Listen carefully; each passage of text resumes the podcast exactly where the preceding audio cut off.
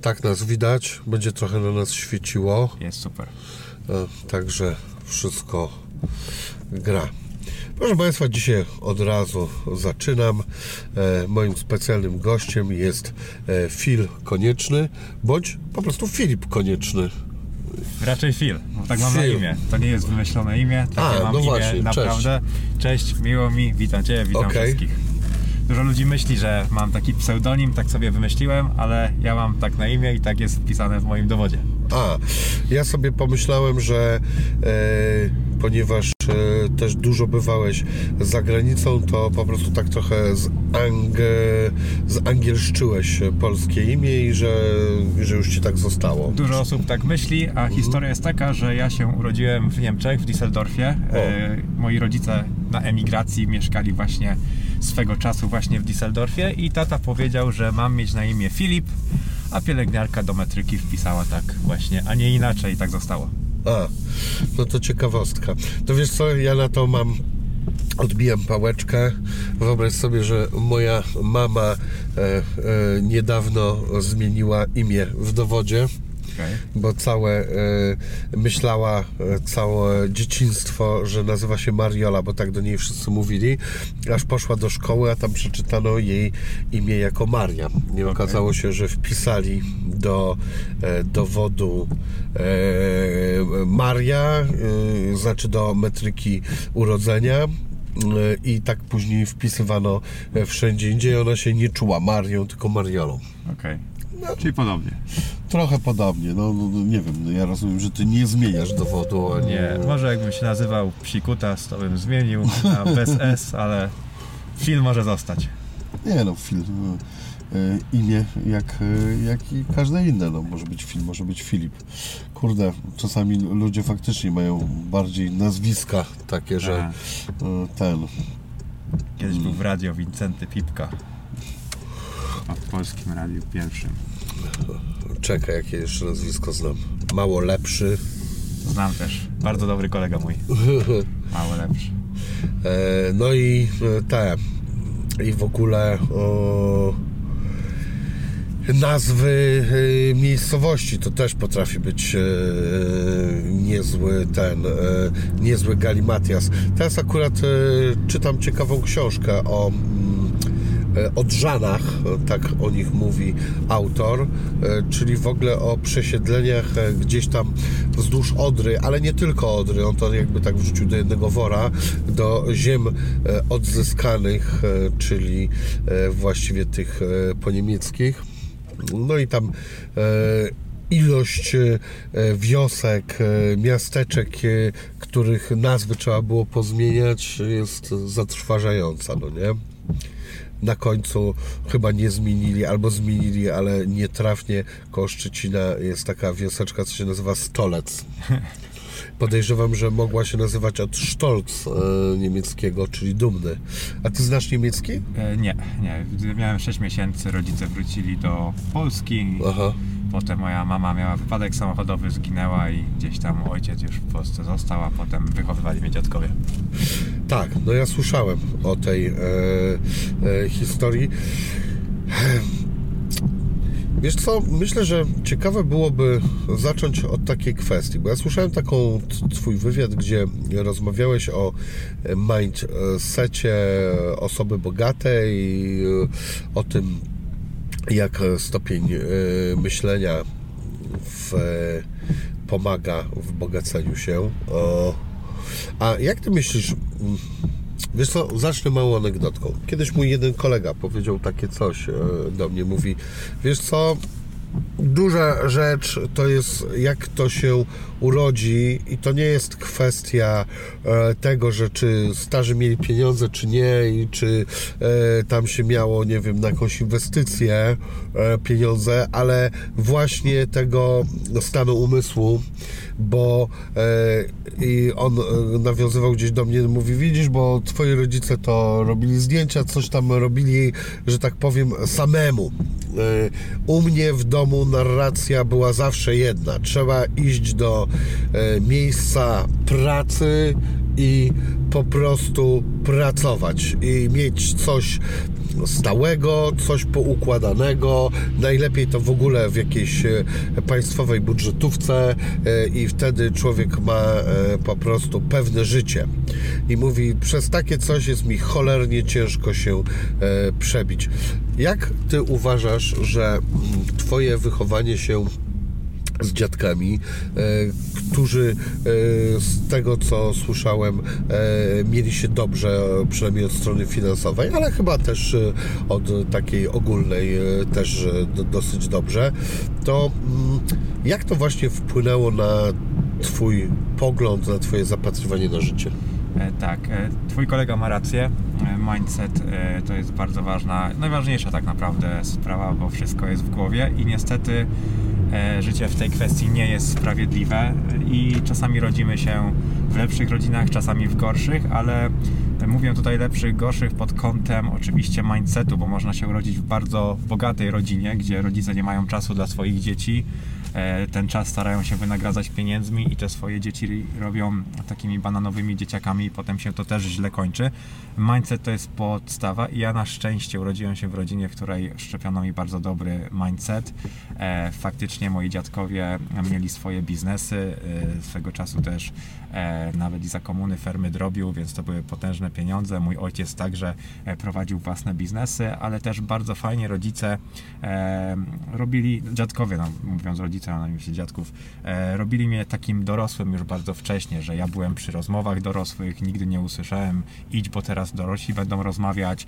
E, nawet takie śmieszne e, kwestie, że byłem e, przy podejmowaniu bardzo ważnych decyzji, a nawet pozwalano mi e, podejmować jakieś decyzje za, e, za dziadków. Dziadek kiedyś pamiętam, że zastanawiał się, czy sprzedać jakąś jedną działkę. Ja mówię, tak, tak, sprzedaj. Teraz w życiu bym tak nie powiedział, i, ale gdzieś tam posłuchał i faktycznie przyniósł te pieniądze i pokazał, zobacz, kupiliśmy tą działkę, wtedy to było, pamiętam, 7 tysięcy złotych, sprzedaliśmy ją tam za 20 parę, to jest trzykrotny zysk i tak dalej.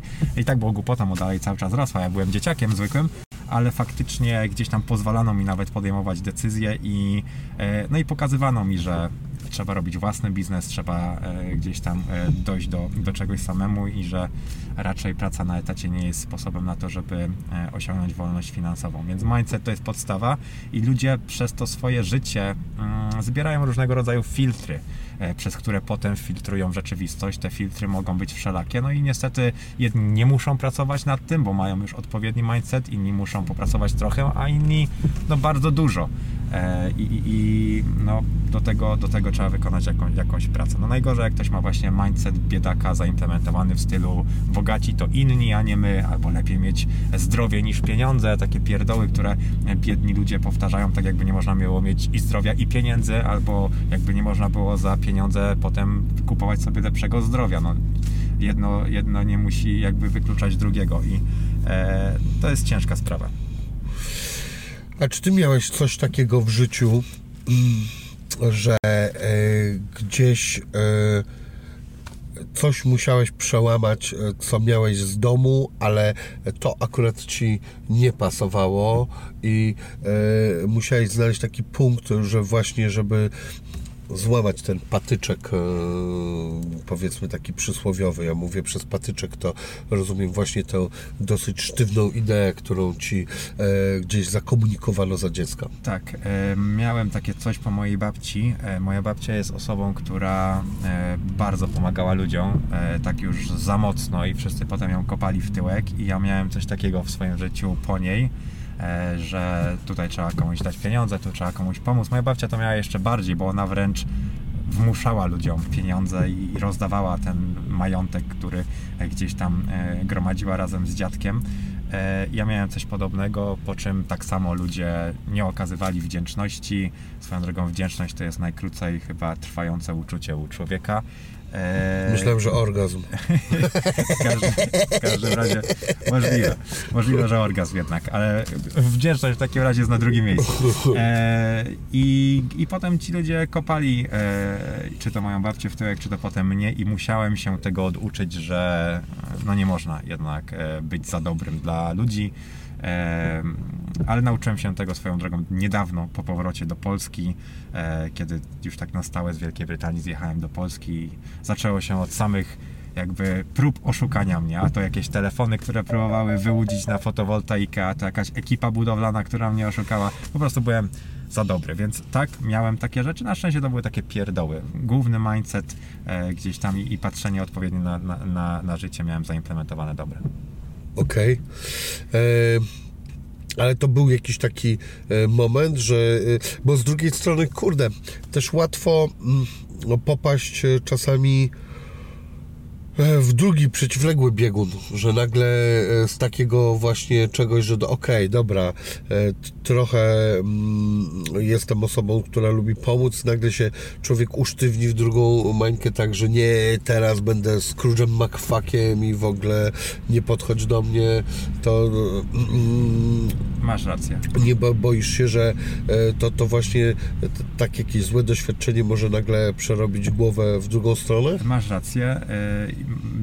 i- często tak jest. Yy, Na szczęście ja mam teraz taki powiedzmy yy, gdzieś tam filozofię życiową, że ja robię swoje, jeżeli ktoś do mnie przyjdzie i faktycznie jest gotowy na pomoc i o nią poprosi, to mu pomogę. E, Jeżeli chodzi o mój kanał YouTube i gdzieś tam uświadamianie ludzi, to już nie naciskam na to jakoś super mocno. Kto zrozumie, ten zrozumie. E, Głupi i tak nie, nie zrozumie, a mądremu nie trzeba dwa razy tłumaczyć.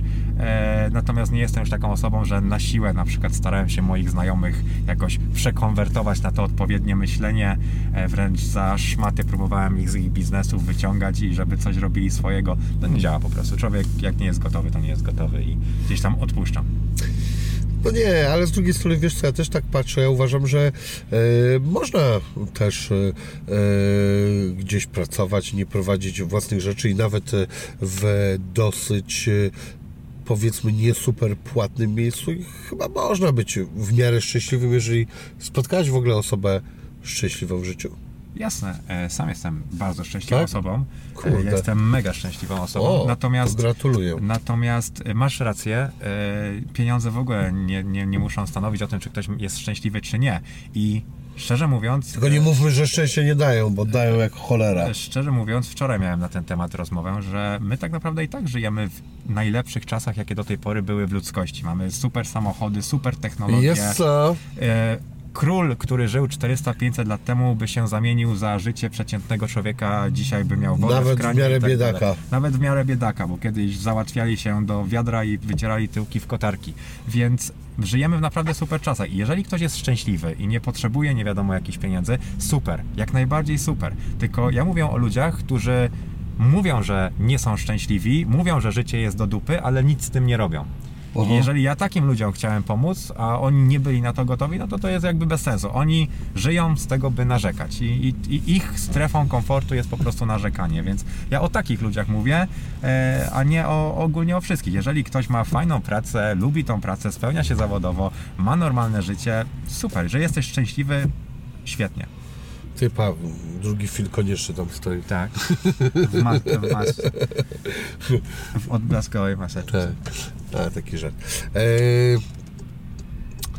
a wiesz co? Kurde, właśnie powiedziałeś nawet ciekawą rzecz, ale jest coś takiego, cholera, że mm, e, w chujozie też się można zadomowić, co? Dokładnie. I, I ja zauważyłem, że niektórych strefą komfortu jest, jak jest beznadziejnie i nagle jak ich wyciągasz z tej, z tej ich strefy komfortu i wstawiasz, a to na przykład na pozycję dyrektora jakiegoś biznesu, albo dajesz im w jakiś sposób pieniądze, to oni się czują źle. Oni się czują dobrze, jak jest źle, a jak jest dobrze, to się czują źle, więc e, człowiek musi sam sobie to wszystko w głowie zmienić i jeżeli zmieni, to wtedy sam przyjdzie i poprosi o pomoc, albo nawet jej nie będzie potrzebował, bo sam wszystko ogarnie. Ja się jakby w tym kontekście zmieniłem, a niestety miałem po babci coś takiego, że właśnie moja babcia e, różne, różnego rodzaju dziwne rzeczy odpierdzielała i pomagała wszystkim. Ja się w ogóle wychowywałem z dziećmi z domu dziecka, które gdzieś tam były nieadoptowane może, ale przyjeżdżały do nas na weekendy. Moja babcia ich wyciągała z domu dziecka i wszystko opłacała. E, różnego rodzaju e, dziwne perypetie, długo było o tym opowiadać. E, No, mamy czas, a to jest ciekawe bardzo. Tak. E, akurat to brzmi jak e, coś e, całkiem spoko, czy nie było to no wiesz takie co, faktycznie? to było spoko może dla niej, tak? Tylko, że dzisiaj te dzieciaki, którym ona pomagała, nawet do niej nie zadzwonią w urodziny i nie złożą życzeń. E, ja się, z, nie wiem, można tego słowa używać, czy nie? Ja się z murzynami wychowywałem jako dzieciak, mieszkali u nas w domu, czy nie wiem, czarnoskórzy teraz trzeba mówić w dzisiejszych czasach. E, bo, e, więc normalnie u mnie w domu mieszkali to jeszcze na wsi, to w ogóle były cyrki e, w tamtych czasach. To bo jakie to były lata? to były lata 90., takie 95, 96, Okej. 97. No to faktycznie E, wtedy ludzi e, innego koloru, ras czy narodowości to Może- było straszna mniejszość. Może, no. może to nie było w stylu rasizmu, ale no jak wychodzili na miasto, to gdzieś tam za włosy ich łapali, dotykali, bo to są inne włosy. Ja zresztą pochodzę z małego miasteczka. Ja a historia z nimi się zaczęła tak, że moja mama prawdziwa, ta, która mnie urodziła i mój tata, razem z nimi studiowali. E, no i gdzieś tam mieszkali razem na akademiku i się zaprzyjaźnili z nimi. E, No i pewnego dnia była taka historia, że oni się uczyli polskiego i odmieniać tam różne, różne, różne słowa. E, No i taka śmieszna historia, że oni odmieniali słowo być, e, przepraszam, jeść. E, No i nie rozumieli tego i do tego stopnia nie rozumieli, że oni płakali, już po prostu byli, poddali się, że oni nie rozumieją języka polskiego, bo język polski jest porąbany. Oni mówią, no ja jem, okej, no ale jakim jajem? Dlaczego jest jajo, nie? Potem ty jesz, nie? No ale dlaczego ty jesz? Ty jesz, ty jesz bo jesz, nie? Potem myjemy, ale co wy myjecie? Myjecie naczynia po, po, po, po wiesz, po jedzeniu? Ty, ale Potem... żeś znalazł te No to oni to znaleźli, znaczenie. bo Polak tego nie znajdzie, tylko oni jakby, nie? Potem wyjecie, ale dlaczego wy wyjecie jak wilki, nie? Wiesz, i, i odmiana słowa jeść była dla nich tak porąbana, no bo wiesz, tu, tu jest jajko, za chwilę myjecie, potem wyjecie, Mhm. No i o, mój tata tam lał z tego z moją mamą, no i powiedzieli to mojej babci. No i moja babcia oczywiście, o kurczę, biedni z Afryki, to ich tu przywieźcie, to ja im pomogę. No i tak się zaczęła historia. Nauczę ich polskiego. No i tam zaczęła ich sponsorować, no bo biedni tam ludzie z Afryki. I faktycznie mieszkałem długie, długie lata też z, z Afrykańczykami. Zresztą moja ciocia Maj, Maja, to Aha. jest tak naprawdę Maimuna Traore e, w Toruniu, gdzieś tam w aptece teraz pracuje. No, i- no historia, no więc moja, moja babcia naprawdę odpierdzielała grube numery swego, e, swego czasu i no i teraz ci ludzie jakby zapomnieli o niej, nie? I po kolei każdy z tych Afrykańczyków oszukał moją babcię. E, taki był Pema, który powiedział, że zrobimy super biznes, e, będziemy sprowadzali ka- kawę z Afryki do, e, do, do Polski. Wtedy jeszcze startowało MK Cafe w Polsce, to No. były te lata. No i oczywiście babcia wysłała mu pieniądze do Afryki i gościa nie było, a jego żona znowu, Maria, dalej mieszkała u nas w domu. Więc wyobraź sobie historię, że mąż oszukał, a, a, a żona z dziećmi dalej mieszka, e, mieszka u nas w domu. No i moja babcia Ale ona jeszcze y, była w komitywie z tym swoim mężem, czy no już... niby nie, że ona te, on też się wielce nie odzywa i tak dalej, Aha. i że ona nie wie, co się stało i, i, i ten. No i minęło kilka miesięcy i teraz nagle Maria wpada na pomysł, że ona jednak jedzie do Afryki, e, ale mogą tam sprowadzać e, opatrunki, bandaże i tak dalej. Moja babcia oprócz też ferm drobiu i tak dalej miała taki jeszcze biznes, side business, e, sklep zielarsko-medyczny. O. No więc oczywiście jakaś tam paleta poszła do Afryki o opatrunków, bandaży i tego typu rzeczy. No i oczywiście Maria przestała się też odzywać, nie? No cyrki. nie? Ale to też taki chyba trochę pech, bo e, akurat y, jeśli chodzi o lata 90., e, to umówmy się, że e, wtedy każdy biznes miał sens. Każdy- Więc biznes jakby miał ktoś sens, powiedział, tak. że chciał, y, nie wiem, e, no cokolwiek przywozić skądkolwiek, Tak, to tak, tak. y, brzmiało to całkiem poważnie. To Tak. dzisiaj, jak powiesz, że będę kawę sprowadzał, to, to, to możesz komuś puknąć się w czoło powiedzieć, ty stary, są gigantyczne firmy od tego i w takim razie, wiesz, co chcesz w jakiejś specialized y, też jest tego od cholery, a, ale wtedy każdy pomysł cholera potrafił być na wagę złota, tylko trzeba było pracować. Tak. No w każdym razie, koniec końców, moja babcia jest bardzo dobrą osobą, pomaga ludziom, ale jest za dobra. E, Koniec końców wszyscy ją oszukali albo olali. Ja miałem to po niej, ale to z siebie już wykluczyłem i, i jest okej. Okej. To był e, e, takie coś. A powiedz mi, a to takie multikulturalne e, życie, to e, jak się to e, na tobie odbiło? Bo to mm, jednak chyba fajnie w, za młodu poznawać inne kultury. No nie wiem, nie mam Ja tego jakoś poczucie. tak e, nie odbierałem w tym, w, w, tym, w tym kontekście. Ja wtedy może miałem między 5 a 7 lat. To były takie lata 95, 97, to było maksymalnie z 2 lata. E, jakoś, jakoś super, super o tym nie myślałem. Po prostu dla mnie to było coś normalnego i no tak, tak było. Tych, tych akcji u mnie w domu było naprawdę o wiele, wiele więcej. Za, szkoda gadać. E, Ale języków się od nich nie poduczyłeś. Nie, nie, oni normalnie po polsku z nami, z nami rozmawiali. Bo ty już angielskiego to się nauczyłeś e, dopiero jeżdżąc do Anglii. Do, do Ameryki. E, Do ja, Ameryki. Ja byłem wysyłany przez moją babcię do Stanów Zjednoczonych Aha. od wieku 12 lat do 16 roku życia. Co roku na 3 miesiące wyjeżdżałem od A. 1 czerwca do 1 września. No mistrzowsko. Z racji, że się w miarę dobrze w szkole uczyłem, a raczej się nie uczyłem, ale miałem dobre oceny, Mhm. e, bez tej nauki, no to mnie puszczano już 1 czerwca i spędzałem 3 miesiące w Stanach Zjednoczonych i jako dzieciak no to się szybko to wszystko łapie, więc, więc angielski się jakoś tam złapał sam. Ty, no ale to przynajmniej nie miałeś jakiegoś szoku kulturowego, że tu jakieś inne rasy, inni ludzie czy coś, to dla ciebie to była normalka w takim No, razie. można tak powiedzieć, ale to, to też nie do końca tak działa, bo ja się sam na przykład złapałem na tym, że wiesz, mieszkałem w Wielkiej Brytanii 8-9 lat, a na przykład przyjeżdżałem do Polski i widziałem jakiegoś czarnoskórego człowieka i też się na niego jakoś patrzyłem, bo był jedyny na przykład na całej ulicy. Jednak ludzie Rozumiem. zwracają uwagę na coś, co jest rzadkie, więc no. i sam się na tym kiedyś pamiętam złapałem, mówię, przecież ja pierdzielę, no mieszkam w Wielkiej Brytanii, to jest coś normalnego, a w Polsce i tak się patrzysz, więc, więc e, tak. Okej. A y, mm, weź mi jeszcze przypomnij, bo ty to powiedziałeś. y, y, w jakim ty byłeś wieku, jak twoja mama odeszła? 6 miesięcy. A, 7 miesięcy. Czyli ty w ogóle nie pamiętasz Nie, ja nie mam w ogóle z tym jakiegoś problemu, nie mam, nie mam jakiegoś żalu. Ja mówię na moją babcię mama, Mhm. e, e, więc mój dziadek był dziadkiem, a babcia mamą i, tyle. Więc jakby to nie jest coś, co mnie jakoś dotyka, boli, ale po prostu nie pamiętam. Tak było zawsze, że babcia była mamą.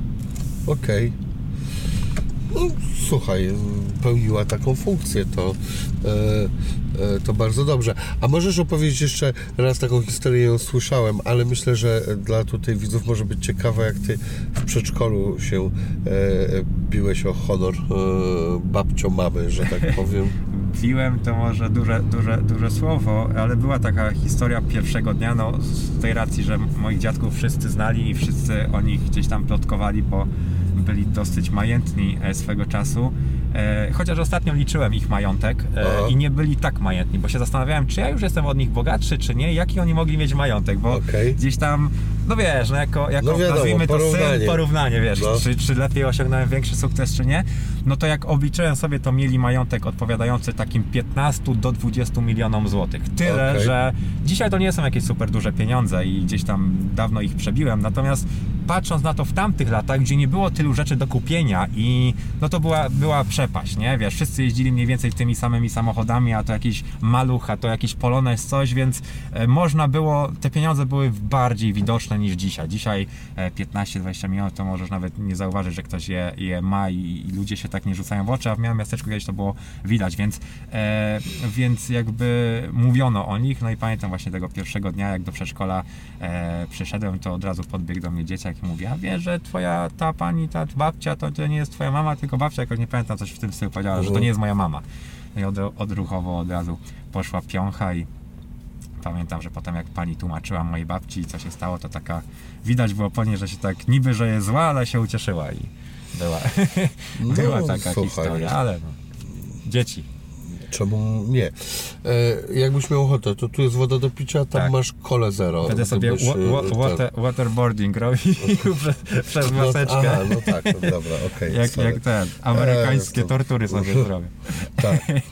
Nie, bo tak byś A czasami- nawilżał Tak, lekko tylko. ale czasami sobie takie jaja robię, jak nagrywam filmy gdzieś tam w instytucie i wywiady, to zawsze kładziemy sobie kawkę i tak dalej, albo trzymam filiżankę, jakbym miał ją zaraz pić. Tak.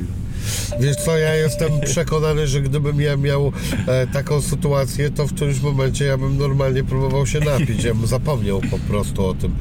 Ty, a powiedz, a, e, tak, e, a to czemu ta maska akurat? E, no, no wiadomo, że A historii tej maski i tak No. nie zrozumiesz. E, Okej. e, jeżeli chodzi o maskę... jestem... Nie, nie, to z tego, z chłopaków nie patrzą, że historii tego swetra i tak nie zrozumiesz. Okej, E, a nie pamiętam Jest- tego, Była ale ta scena, jak się tam potem strzelali.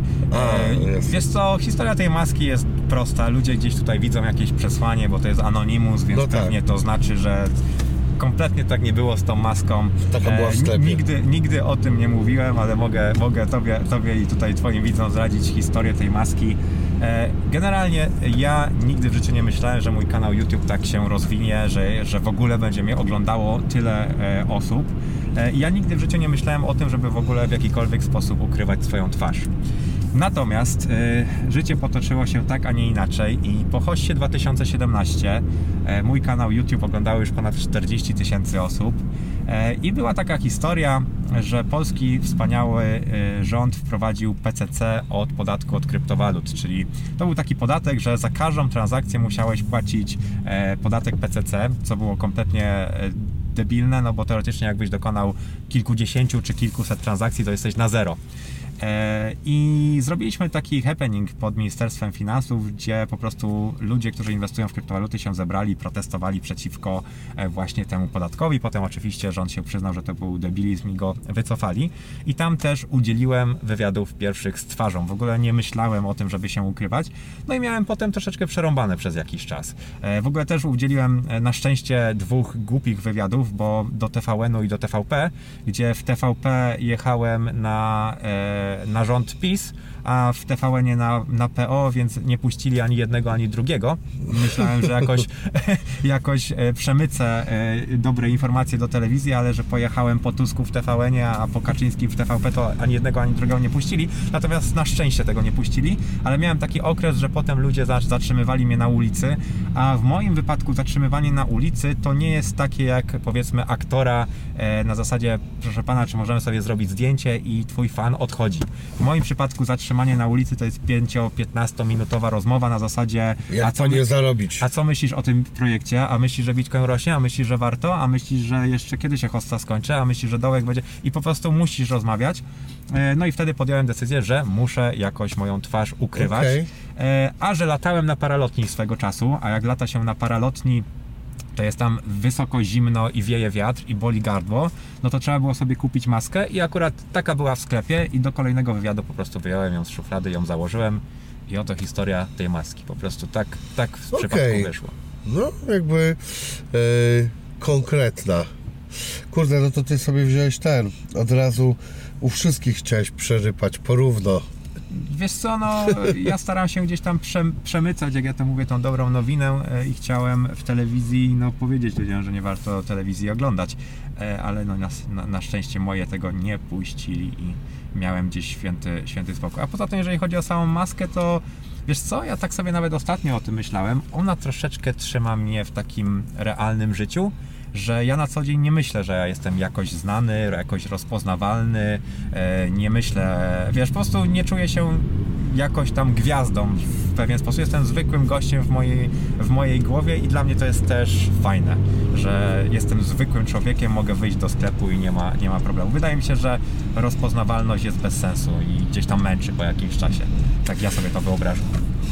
Wiesz co, mogę ci powiedzieć e, tak, że bo sam mam jakiś tam e, kontakt z rozpoznawalnością, no ale też znam bardzo dużo ludzi e,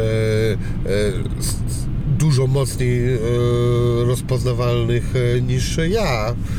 Mm, Myślę, że jest taki poziom, w którym męczy, aczkolwiek byłem raz w niedzielę z Quebona Fide, który jest bardzo znany e, w mieście po Warszawie. Chodziliśmy jakoś tam, Bóg wie co się nie stało. Myślę, że w niektórych przypadkach to mm, skreśla to pewne miejsca. Czyli, że na przykład e, on po prostu nie może, e, na przykład, no na pewno nie pójdzie na żadne wydarzenie takie muzyczne jako zwykły fan, ale no to de facto dla mnie się to też skończyło. To jakby, no nie bardzo sobie wyobrażam, że pójdę na festiwal e, jako oglądający, tak? Okej, okej. E, więc no tak to jest, no nie?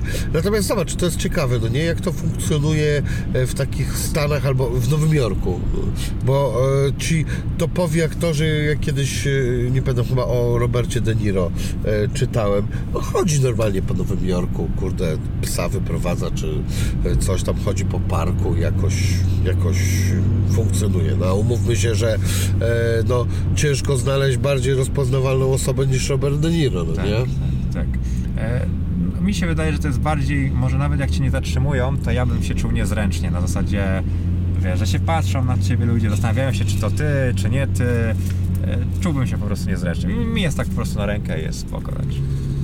O, a może też wiesz, takie miejsce jak e, Nowy Jork to też jest już takie miejsce, że tam ludzie się przyzwyczaili, że non stop e, chodzi tu aktor, tu raper, tu e, ktoś inny znany, więc e, też mm, e, już nie robią z tego takiego halo, no nie? Możliwe, możliwe, że tak jest. Wiesz co, nie wiem, czy my tak dużo będziemy rozmawiać o e, tych sprawach e, bitcoinowo-finansowych, bo ja się na tym gówno znam, ale e, jedną rzecz tak sobie myślałem, bo czasami jak ktoś mnie zapyta, że czy czegoś żałuję w życiu, to oprócz, nie wiem, całej masy rzeczy, to To oprócz całej masy, rzeczy. Y, No jasne, że tak. No ja nie rozumiem w ogóle takiej. Nic nie żałuję, nic bym nie zmienił. O kurwa, mać, świętego mamy tutaj. E, nawet nie świętego, idealnego. E, no nieźle, no gratuluję. E, natomiast e, ja bym powiedział, że e, zawsze na to odpowiadam, mówię tak, żałuję, kurwa, że bitcoinów nie kupiłem no, na samym początku. E, cholernie tego żałuję, wyobraźcie sobie. Czy ty myślisz, mm, że jest coś takiego gdzieś na horyzoncie, o kim teraz, o czym teraz nikt nie gada albo mało się mówi e, i coś na miarę e, Bitcoina albo nawet NFT-ków. Może NFT-ki to jakiś taki, e, to też oddzielny case do studiowania, ale jednak no e, są ludzie, którzy po prostu to kupili tak na pałę jakoś na początku, nawet nie są żadnymi wielkimi znawcami krypto czy e, świata NFT i kurde i to bach Myślisz, że jest jakiś taki, nie wiem, czy instrument finansowy, czy cholera wie jeszcze co innego, co dzisiaj ktoś zaraz to kupi za 1000 zł, a jutro będzie miał jakąś nie, po prostu niebagatelną sumę? Jeżeli chodzi o nowe technologie, no to ja w tym siedzę i czegoś takiego nie widzę na miarę e, Bitcoina. Oczywiście będą kryptowaluty i projekty, które rosną nawet i tysiąckrotnie w ciągu następnych dwóch lat, tyle że trafienie ich jest po prostu loterią. E, gdzieś tam e, po drodze ktoś akurat zrobi na nie hype, jakaś grupa się na to e, zrzuci i, i będą o tym, o tym głośno mówić. Potem może jakiś Elon Musk pod, pod, pod, podrzuci to, tak jak Dodge'a wybrał we wcześniejszej hoście. Natomiast jeżeli mielibyśmy to kategoryzować jako nową technologię albo coś nowego, to raczej w tej chwili czegoś takiego nie ma. Przynajmniej ja o tym nie słyszałem, a czytam o tym cały czas, całe dnie. No możemy powiedzieć, że sztuczna inteligencja, a teraz bardzo mocno będzie się rozwijał metaverse, e, gdzieś zwłaszcza jak teraz wyszły O! nowe gogle meta. Tu się zatrzymamy. No, ale... Mówię, jak, zwłaszcza jak wyjdą gogle, gogle Meta, teraz wychodzą e, te, te, te gogle e, Apple'owskie e, i na tej podstawie będą na przykład projekty kryptowalutowe, które gdzieś e, dookoła tego będą działać. Natomiast e, to zawsze cały czas jest technologia blockchain, ale dla mnie technologia blockchain to jest coś jakby jednego, tak? I teraz jaki projekt na tym postawimy, to już jest osobna kwestia, ale sztuczna inteligencja, metaverse i tak dalej, to jak najbardziej tak. No tak, ale sztuczna inteligencja to cóż to znaczy? To oznacza, że na przykład, nie wiem, e, trzeba, e, nie wiem, w Boston e, Dynamics? no, na przykład inwestować, czy Boston Dynamics już coś ma chyba, tak? Tak, To znaczy ro, robotyzacja to już jest. Jeszcze jest inna kwestia robotyzacji połączonej potem ze sztuczną inteligencją. Chodzi o to, że e, świat teraz bardzo mocno będzie się zmieniał właśnie za pomocą sztucznej inteligencji i będą powstawały biznesy, które będą świadczyły usługi w oparciu o sztuczną inteligencję, czyli na przykład nie będzie już takich jako takich firm prawnych, jako takich firm księgowych, e, jako takich firm marketingowych i tego typu firmy, które gdzieś przejmą dużą część biznesu, bo będą wykonywały zadania i pracę wielu osób w mniejszym gronie za pomocą sztucznej inteligencji, mogą bardzo mocno wystrzelić. Natomiast no, jakie to będą spółki i tak dalej, no to już, e, już też jest kwestia gdzieś tam mniejszego lub większego farta, tak? No, można zrobić research, ale komu lepiej pójdzie, komu gorzej też jest ciężko, ale jak miałbym kategoryzować, no to sztuczna inteligencja czy metaverse czymś takim na pewno, e, na pewno jest. Ja będę na pewno w tej hoście polował na projekty, które będą się opierały o sztuczną inteligencję, metaverse gaming połączony z metaversem, e, ale to tak za jeszcze kilka miesięcy. Kupiłeś już sobie działkę koło Snoop Doga? E, Nie, nie kupiłem działki koło Snoop Doga. Ja nie bawię się e, w metaversy w takim sensie, że inwestuję już w tych działkach, e, w tych krajach, tych krainach, tych światach, tylko stawiam na całe biznesy, czyli na przykład jeżeli już będę inwestować, to w całe tokeny. A y, no właśnie, a jak ty rozpatrujesz y, y, ogólnie w ogóle y, temat metaversu? Czy to nie jest trochę tak, że mi osobiście jako nie żadnemu inwestorowi, tylko po prostu zwykłemu, nie wiem, ziemianinowi, który sobie patrzy na świat, to mi się wydaje, że to wypali, tylko że nie jestem pewien, czy to nie wypali dużo później niż nam się wydaje. E, Bo e, ja trochę sobie poskakałem po tych e, metaversach, szczególnie z powodu tam działalności jednej biznesowej, którą prowadzę i e, mnie to interesowało. No i te e, metaversy są po prostu bardzo prostackie, to jest pierwsze. Drugie, jest tam cholernie mało ludzi. Byłem sobie na przykład e, na w światowej e, pokoju, w którym freestylowali ludzie i gówno kto tam był, kurna. Zdaje się, że nawet ja tam nieźle freestylowałem, a freestyluję gówniano, więc e, mówię cholera jasna. W ogóle byłem zdziwiony, że myślałem, że jeszcze więcej tego jest, no nie? Bardzo E, dobre spostrzeżenie, e, bo taki jest z nowymi technologiami. E, Bardzo fajne masz spostrzeżenie. Zawsze jest tak, że dookoła nowej technologii jest najpierw ogromny hype, który przewartościowuje tę technologię i wyceny są zbyt duże. Potem jest klapnięcie i dopiero jest faktyczny rozwój tej technologii po wielu, wielu latach i ona faktycznie znajduje jakieś swoje zastosowanie. Bardzo dobrym przykładem tego jest chociażby bańka dotkomowa, jak rozpoczynał się taki internet, ten boom internetowy, gdzie byle firmy, które wstawiały swoją nazwę .com albo mówiły, że coś robią w internecie, nagle strzelały bardzo mocno na wartości, słynne pet.com i tak dalej. I okazało się, że ludzie za bardzo to wycenili, że to przecenili na to, co faktycznie internet w tamtym czasie dawał. Musiała bańka dotkomowa pierdyknąć w latach początkowych 2000 i dopiero na tych zgliszczach powstały jakieś Microsofty, Facebooki, Instagramy i inne pierdoły. I tak jest za każdym razem, zawsze tak jest. I tak samo mamy w tej chwili na bańce AI, która już miała swój pik, oklapła i teraz dopiero faktyczne fajne biznesy będą się budowały. Mieliśmy tak na metaversie, ale akurat jeżeli chodzi o metaverse, no to tutaj bardzo mocno działają dwie duże firmy, czyli i Meta, czyli Facebook i jednocześnie e, Apple, więc myślę, że to faktycznie na tym będzie bardzo dużo budowane. Ja swoją drogą wczoraj spędziłem chyba z 3 czy 4 godziny grając na Meta Oculusie Quest 3, bo sobie od razu jak tylko wyszedł zamówiłem i jest naprawdę mega, jest mega. Robi wrażenie.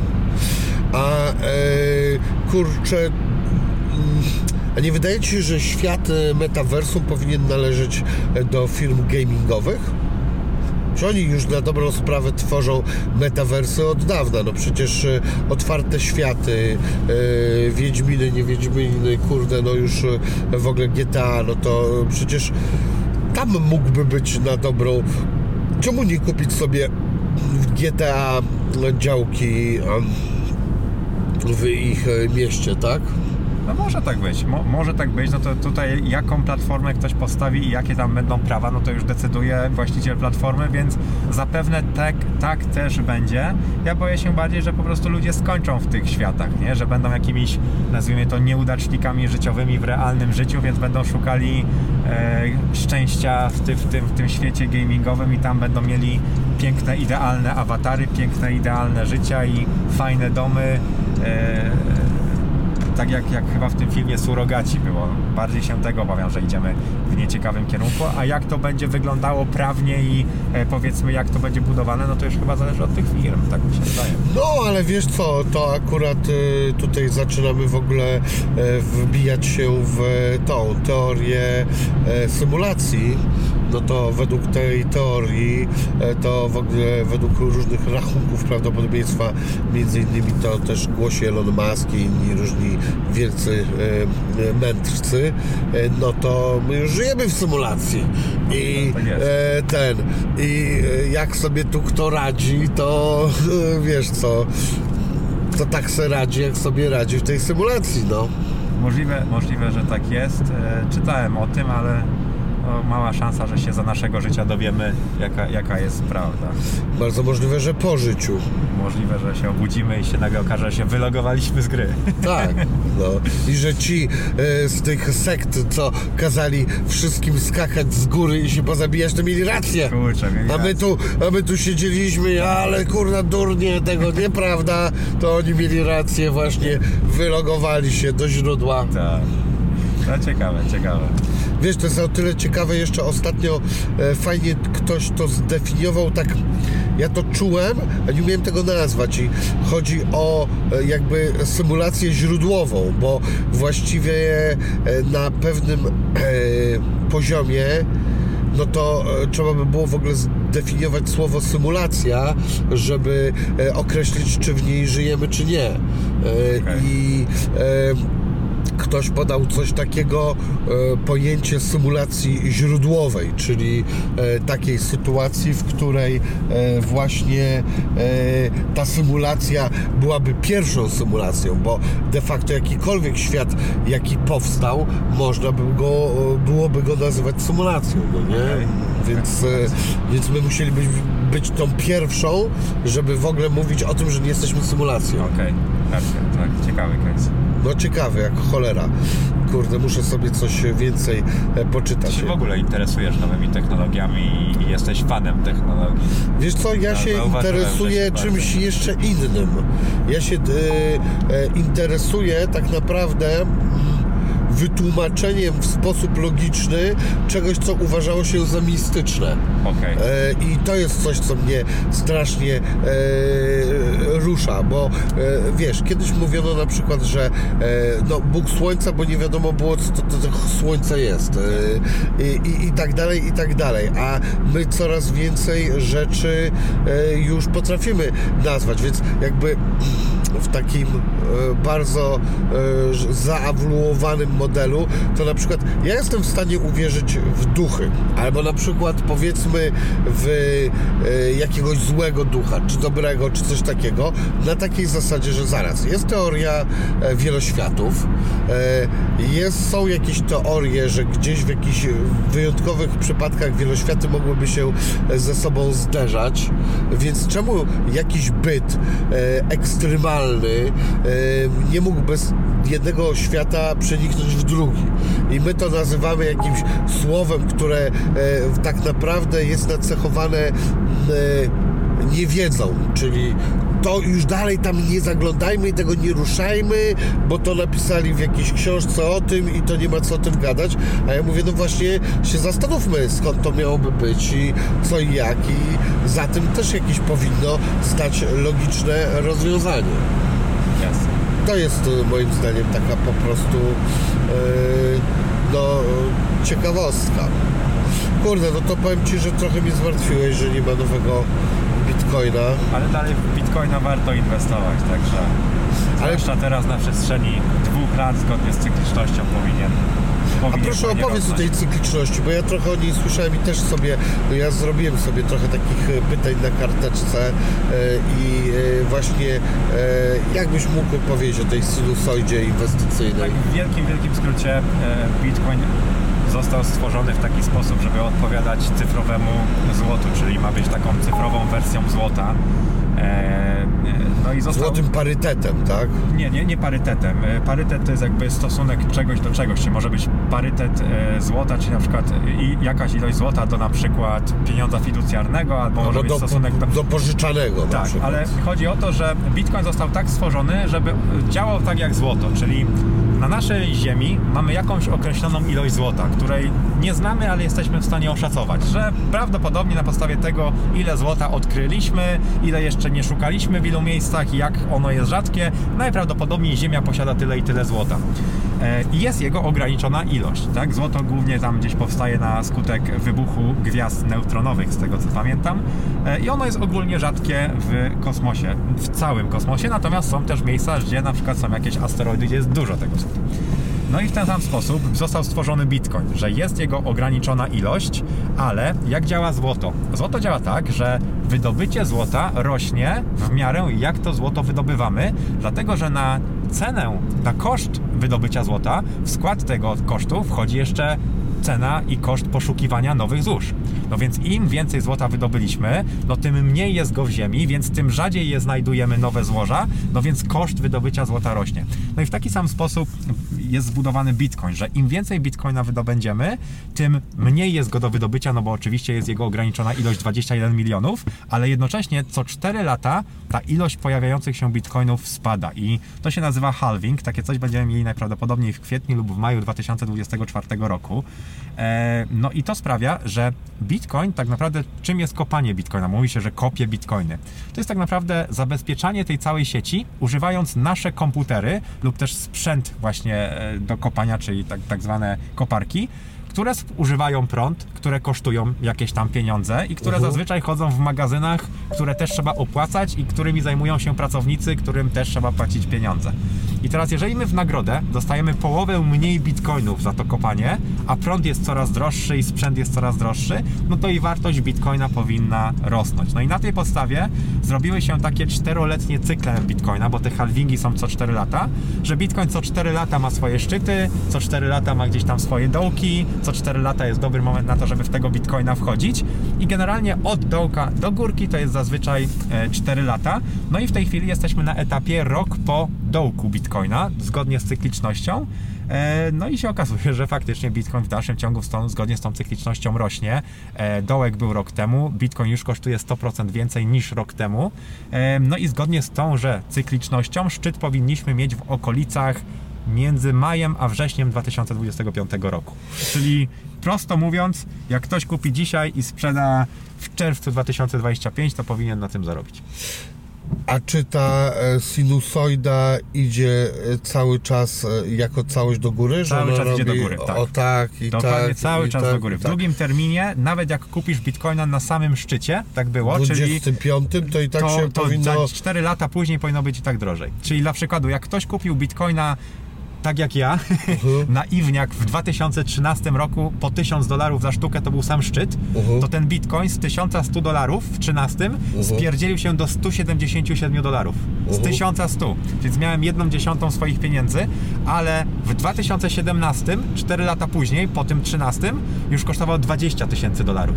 I nawet jak ktoś na szczycie 17 roku kupił bitcoina za 20 tysięcy dolarów, to on potem się spierdzielił na 3 tysiące dolarów, ale w kolejnej hoście 21 już Mhm. kosztował 60 tysięcy dolarów. To i tak jest 3 razy więcej No niż tak, i 20. tak więc to cały czas idzie do góry, nie? Więc e, oczywiście te wzrosty są coraz też mniejsze. No bo im wyższa cena, tym wyższy market cap, więc też ciężej to dźwignąć jakby, nie?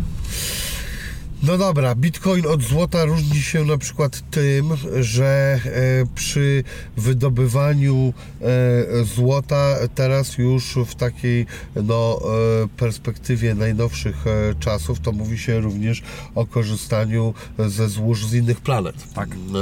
Już się mówi o tym, że jak tam na Marsa dobiją, to też zaczną szukać, co mogłoby teoretycznie przewrócić rynek złota, gdyby się okazało, że tam złoża są jakieś potworne i jak się opracuje już dojście do nich i ono nie będzie już tak kosztotwórcze, to nagle się okazuje, że, że to złoto może już nie jest aż takie super. Czy co się wtedy może wydarzyć? E, Czy ktoś położy na to łapę i będzie odpowiednio to dystrybuował tak, żeby nie e, stracić wartości? Tutaj, e, jeżeli chodzi o tę kwestię, to jest bardzo dużo pobocznych e, mini, mini jakby zagadnień, o których możemy pomówić, ale dla przykładu pierwszym takim zagadnieniem jest do kogo należy planeta. Czy należy do osoby, która pierwsza tam postawiła nogę, czy jak Elon Musk wyląduje, to jest jego, Tak. czy to jest Ameryki, e, bo on jest obywatelem amerykańskim, powiedzmy, i z Ameryki to zrobił i pomagał mu amerykański rząd, czy, czy ma do tego prawo cały świat, e, więc jakby kwestii jest dużo. Swoją drogą, moja, Poczekaj, zostańmy przy tym. To trzeba się zastanowić, bo to jest ciekawe. to jest bardzo ciekawy case. No to moim zdaniem, d- jak w naturze, należy do silniejszego. Czyli kto jest silniejszym podmiotem? Czy Elon Musk, czy Ameryka? Ameryka. Na dzień dzisiejszy Ameryka. Dokładnie. E, I tam Elon Musk jest e, ten, no mocnym graczem, ale umówmy się, to oni mają chyba więcej e, tajnych agentów, którzy potrafią zabijać ludzi, jak się coś komuś Okej. nie podoba. To teraz ja będę takim twoim, powiedzmy, przeciwnikiem, żeby, żeby widzowie mieli, mieli jakby fajniejszy content. To ja teraz powiem, to teraz jaki ma sens Elon Musk kopać złoto, skoro nic z tego nie będzie miał, to może zrobić wszystko, żeby tego nie robić i się skupi tylko na zasiedleniu na przykład Marsa. I teraz jak mają go zmusić? Czy mają go zabić? I teraz, wiesz, jest wiele kwestii pobocznych. Nie wiemy, jak w którą stronę Nie no, chyba grozić, grozić jego dzieciom, no to, to zawsze się spra- mogą z, coś takiego- ten, e, sprawdza. Moja siostra jest e, prawnikiem, doktorem swoją drogą prawa i zajmuje się, zrobiła doktorat ze sztucznej inteligencji. Aha. E, Więc ona jest prawnikiem od sztucznej inteligencji.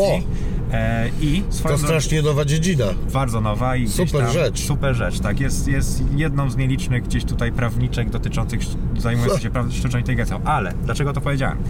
Ponieważ tam jest takie zagadnienie, że sztuczna inteligencja jest czymś nowym, Mhm. więc z tego względu nie ma w ogóle prawa dotyczącego sztucznej inteligencji. I teraz, to samo zagadnienie, tylko sztucznej inteligencji. Wymyślasz sztuczną inteligencję, a teraz ona wymyśla coś. Mhm. Kto jest właścicielem?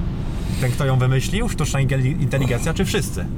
E, Ja zwracam do mojej poprzedniej tezy. Ten, kto jest silniejszy. E, Ale widzisz, ale nie ma do tego prawa, nie? I teraz na przykład w ogóle to se, powstaje... prawo to już wiesz, że potem można Powstaje prawo. Ale dobra, wymyślasz teraz tak? sztuczną inteligencję, która będzie sama latała dronem, bombowcem Tak. nad jakąś, e, jakimś krajem i ta sztuczna inteligencja popełni błąd i spuści bombę na szpital. Tak. Odpowiada za to sztuczna inteligencja, państwo, czy ten, kto napisał kod i tą sztuczną inteligencję? Nie ma prawa w ogóle. Wiesz, jakby to powstaje Mhm. dopiero, więc jest wiele zagadnień, ale wracając jakby do złota, e, no to jak najbardziej tak może być, ale znowu skręcając w drugą boczną uliczkę, złoto i tak już jest tak przejęte przez banksterkę na świecie, że tak naprawdę złoto dzisiaj powinno kosztować z 50 razy więcej, ponieważ my tak naprawdę na giełdzie tradycyjnej nie handlujemy prawdziwym złotem, tylko złotem papierowym, którego jest ponad 100 razy więcej niż złota na całym świecie. Czyli co zrobiła banksterka? Żeby nie bawić się na giełdzie prawdziwym złotem na zasadzie, a ja poproszę tira złota i ten tir złota jedzie na przykład tam do jakiegoś inwestora, a ja kupię z tego pół i oj tam ktoś z widlakiem to zrzuca, to oni stworzyli papierowe złoto. Złoto, które ma odpowiadać niby prawdziwemu zło złotu i oni handlują tym papierowym złotem. A ja kupię dwie tony, a ja tonę, a ja 500 kilo, a ja coś tam. Tyle, że tego papierowego złota powstało tyle, że jest go ponad 100 razy więcej niż złota istnieje na całym świecie. I teraz gdybyśmy mieli coś takiego, że wybucha trzeci największy na świecie, nie można tego mówić na YouTubie, konflikt zbrojny Okej. i nagle ludzie rzucają się na złoto, to się okazuje, że ci, którzy zostali z tym papierowym złotem, mają nic. Oni mają zwykłe papierki, a złoto fizyczne rośnie. I tak jak wybuchła najsłynniejsza choroba na świecie, którą niedawno mieliśmy, to złoto na tradycyjnej giełdzie kosztowało o wiele mniej niż fizyczne złoto. I na przykład mogliśmy mieć coś takiego, że mówiono, uncja złota kosztuje 9 tysięcy złotych, ale jak ty szedłeś do mennicy ją kupić, to ci mówili 12. E, więc jakby jest tyle pobocznych kwestii związanych z e, złotem, że tak naprawdę nie wiemy, co się wydarzy, jeżeli zaczniemy kopać złoto. Bo z jednej strony złoto jest bardzo niedowartościowane, zaniżane, z drugiej strony nie wiemy, czy zaczną kopać, a jak zaczną kopać, to do kogo to będzie należało, czy zaczną to wyrzucać. Jest jeszcze kolejna poboczna kwestia, jak na przykład to, że w związku z tym, że technologia się rozwija, my coraz więcej będziemy potrzebowali też tego złota, bo te nowe technologie, te wszystkie chipy, mikrochipy i tak dalej, też zużywają złoto, więc też nie wiemy, jak dużo zapotrzebowanie na przestrzeni tych lat do czasu pozyskiwania złota z kosmosu będzie i jak wzrośnie, więc nie jestem w stanie jakby odpowiedzieć na to pytanie, bo jest za dużo rzeczy dookoła, nie? Ale no ciekawa rzecz, jeżeli faktycznie tak będzie, natomiast Bitcoin nie ma tego problemu, jest 21 milionów Bitcoinów i więcej nie powstanie. No, chyba, że pojawi się komputer kwantowy, który rozpierdoli blockchaina i który, kurna, ktoś nagle powie inflacja I właśnie to jest ba- bardzo fajną kwestię e, poruszyłeś, ponieważ e, Satoshi Nakamoto, czy to był człowiek, grupa ludzi, czy w ogóle CIA, czy ktokolwiek tego Bitcoina stworzył, Mhm. zaimplementowali w Bitcoinie tak zwaną teorię gier.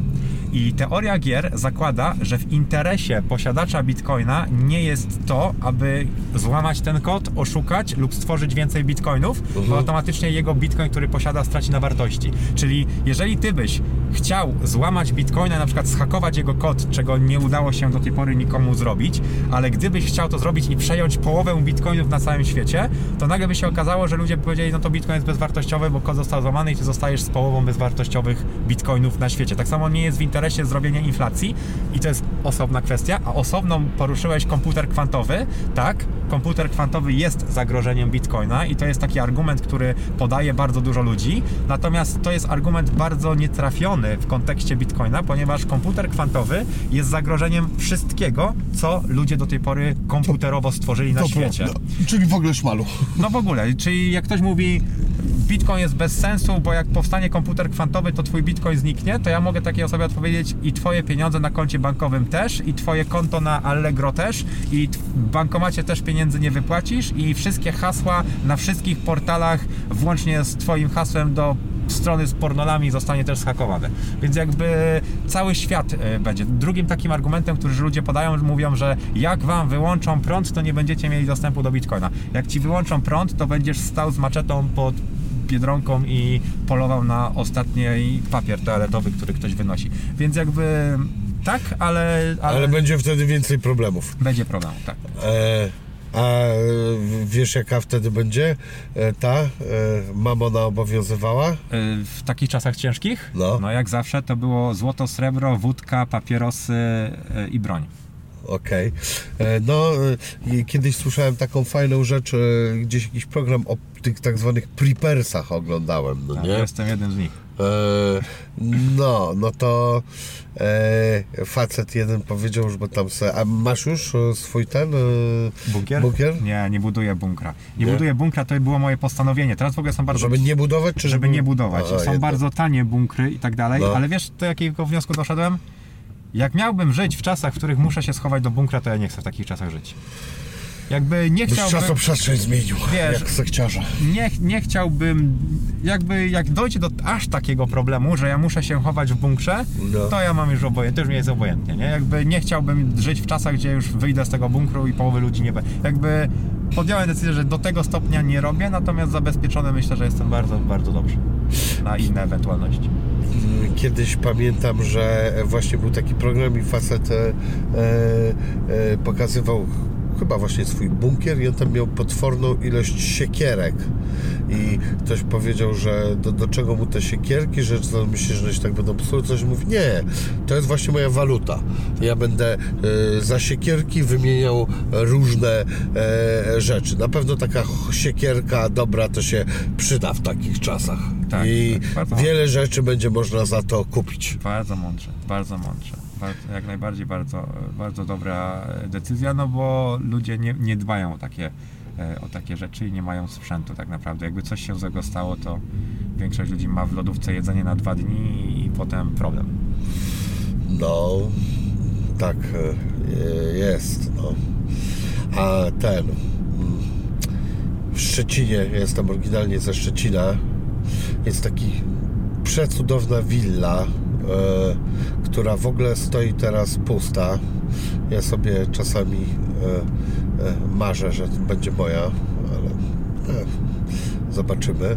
E, Jest koło e, parku Jasne Błonie i to jest budynek po IPN-ie. Mm, e, Nie wiem czemu tam nie ma IPN-u i w ogóle niczego tam nie ma. E, Jest w samym centrum miasta, a z drugiej strony jest tak obudowany, że w ogóle e, mm, nikt tam nie zagląda, mógłby sobie ktoś chodzić tam e, po swojej działce na Golasa i by tego e, nie zobaczył. Podobno w ogóle pod tą willą e, jest cała masa, jest i bunkier i jeszcze cała masa przejść, które prowadzą do innych budynków, tam do szpitala i tak dalej. Nie wiem na ile to prawda, ale opowiadał mi taki kolega, który bardzo mocno studiuje historię Szczecina, mm, a w Szczecinie faktycznie jest bardzo dużo e, przejść podziemnych. To taka... e, Musisz kupić bitcoina i za dwa lata willę. Żeby No. to nie było marzenie, tylko żeby się stało celem. A wiesz co, a miałem Ci zadać takie pytanie. Oglądałeś Wilka z Wall Street? Oglądałem. A jak ja bym był tym grubasem, e, co e, tam grał, ten Jonah Hill go chyba grał, i ja podchodzę do ciebie, e, ty stoisz na tym, nie, czekaj, to chyba było w hamburgerowni jakiejś, Tak. i ja podchodzę i mówię do ciebie, ty, skąd ty masz ten samochód? Ja też taki chcę. Co ja mam do cholery jasnej zrobić? E, i, I ten, to no, co byś mi powiedział? Spierdalaj, ale... Ale gdy, ale gdyby nie to. Gdyby nie spierdalaj. E, nie, e, wiesz co, uważam, że dużą szansą, jak na te czasy, e, jest dużo dostępnych inwestycji. Są nieruchomości, złoto, zegarki i tak dalej. Ja sam inwestuję e, we wszystko, co się da e, teraz, żeby dywersyfikować, ale nie ma takiej inwestycji z takim potencjałem, jak w tej chwili Bitcoin i kryptowaluty, e, więc powiedziałbym, abyś skupił się na tym na najbliższe dwa lata. Faktycznie może się to nie wydarzyć, może to nie urosnąć, tak jak każda inna inwestycja. Natomiast jeżeli ta cykliczność miałaby się powtórzyć, a wszystko na to wskazuje, to nie ma inwestycji z takim potencjałem jak Bitcoin. Zwłaszcza teraz, jak jeszcze potencjalnie wejdzie ETF na Bitcoina, e, spotowy, czyli Nie wiem co to jest. ETF, e, e- e- Exchange Traded Funds. Chodzi o to, że teraz jesteśmy na takim etapie, że wchodzi e, na Bitcoina ETF spot, co oznacza, że teraz oficjalnie instytucje w Stanach Zjednoczonych będą mogły świadczyć e, chociażby usługi inwestycyjne związane z Bitcoinem swoim klientom, czyli brokerzy, niebrokerzy, banki i tak dalej. I będą mogli powiedzieć na przykład do takiego Johna Smitha w banku, ej John Smith, e, my współpracujemy na przykład z BlackRockiem e, i jesteśmy w stanie zainwestować Twoje oszczędności w Bitcoina, który ma ogromny potencjał i tak dalej. No jak John Smith się zgodzi, e, no to na przykład będą mogli to zrobić za pomocą takiego ETF-u o nazwie iShares e, BlackRocka, czy jakiegokolwiek innego, bo tam jest 7 różnych firm, które o to aplikuje, ale ta firma będzie musiała kupić fizyczne bitcoiny z rynku i je trzymać. Czyli nie tak jak w przypadku złota, że powiedzą, no to my mamy papierowego bitcoina i będziemy udawali, że on ma taką wartość, jaką ten prawdziwy, jak będzie większa, to my ci wypłacimy, jak mniejsza, to straciłeś, tylko oni muszą z rynku kupić prawdziwego bitcoina.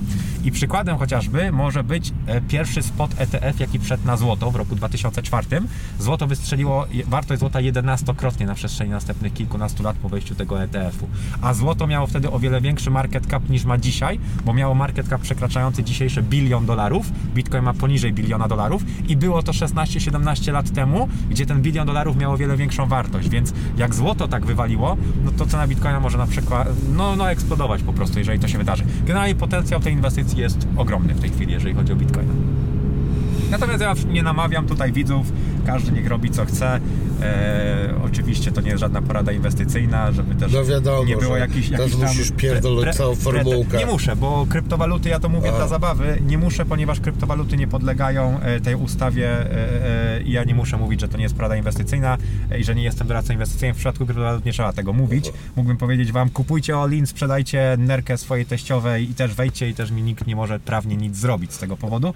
Natomiast mówię to po prostu z zwykłej życzliwości, żeby ludzie zrozumieli, że ja nie odpowiadam za ich majątek. Natomiast potencjał kryptowalut jest e, ogromny.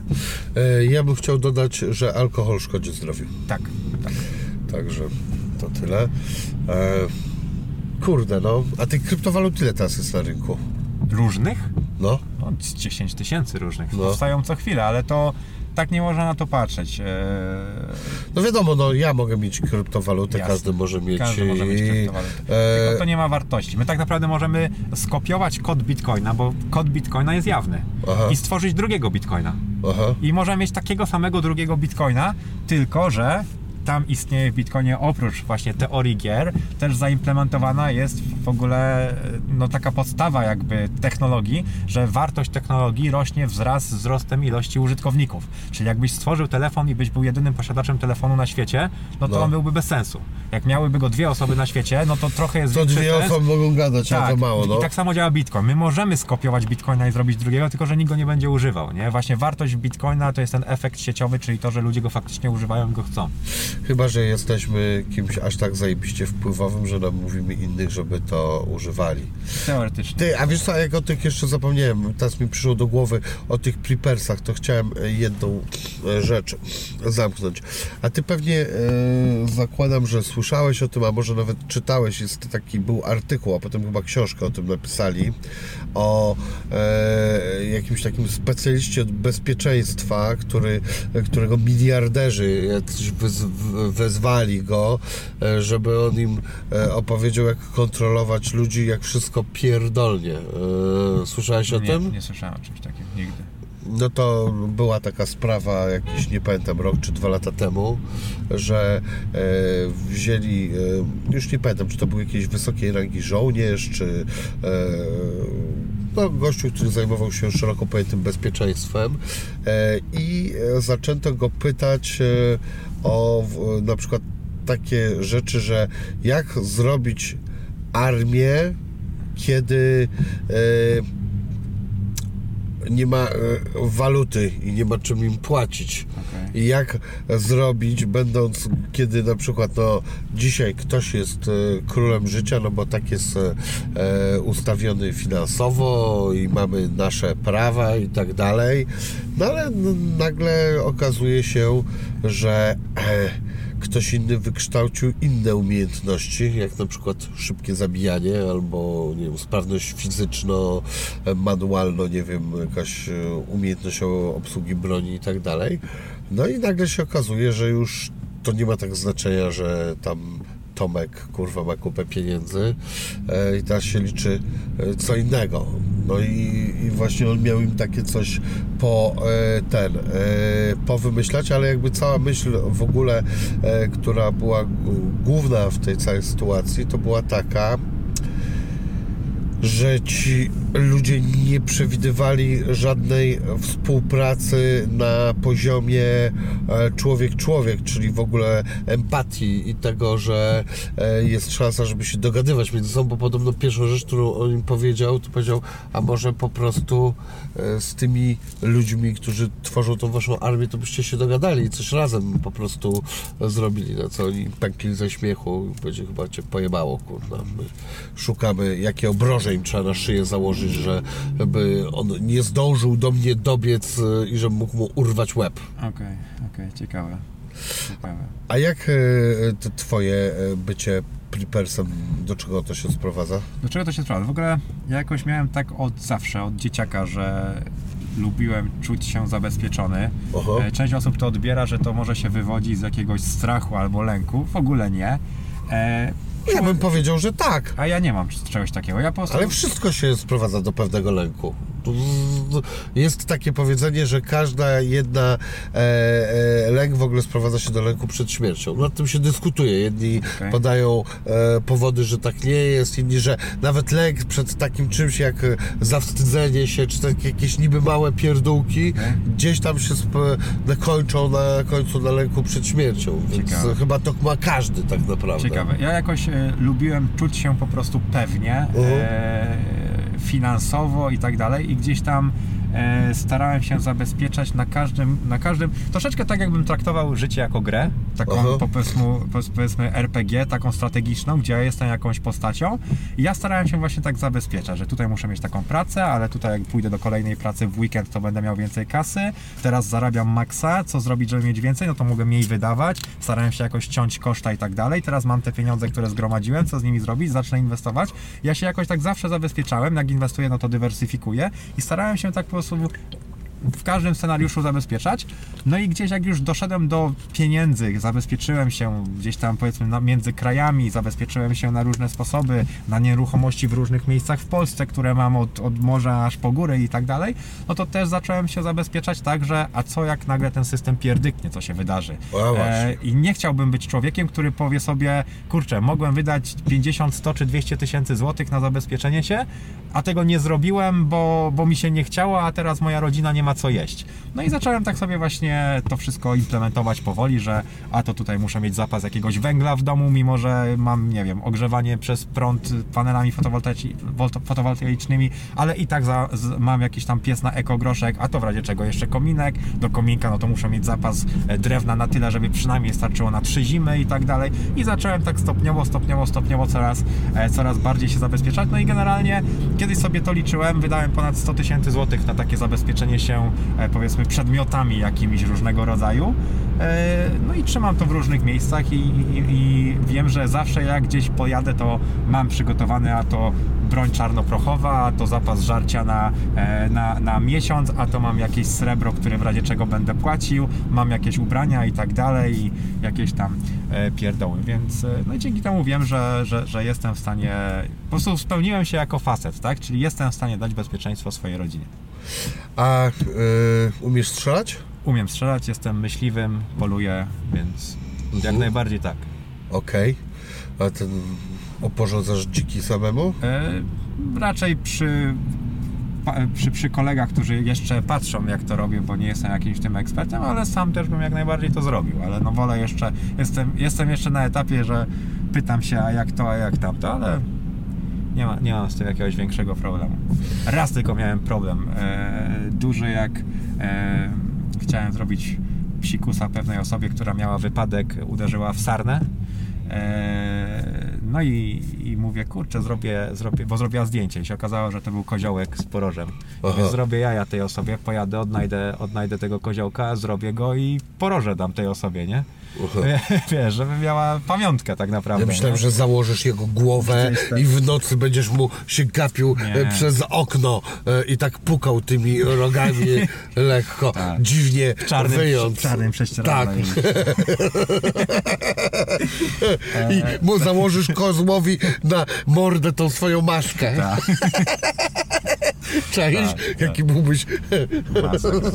No, no w każdym razie no, to, to był jeden taki przypadek, gdzie tak była zmasakrowana jest... gdzieś tam, że, że byłem na pograniczu, ale no jestem w stanie coś takiego zrobić, nie mam Okej.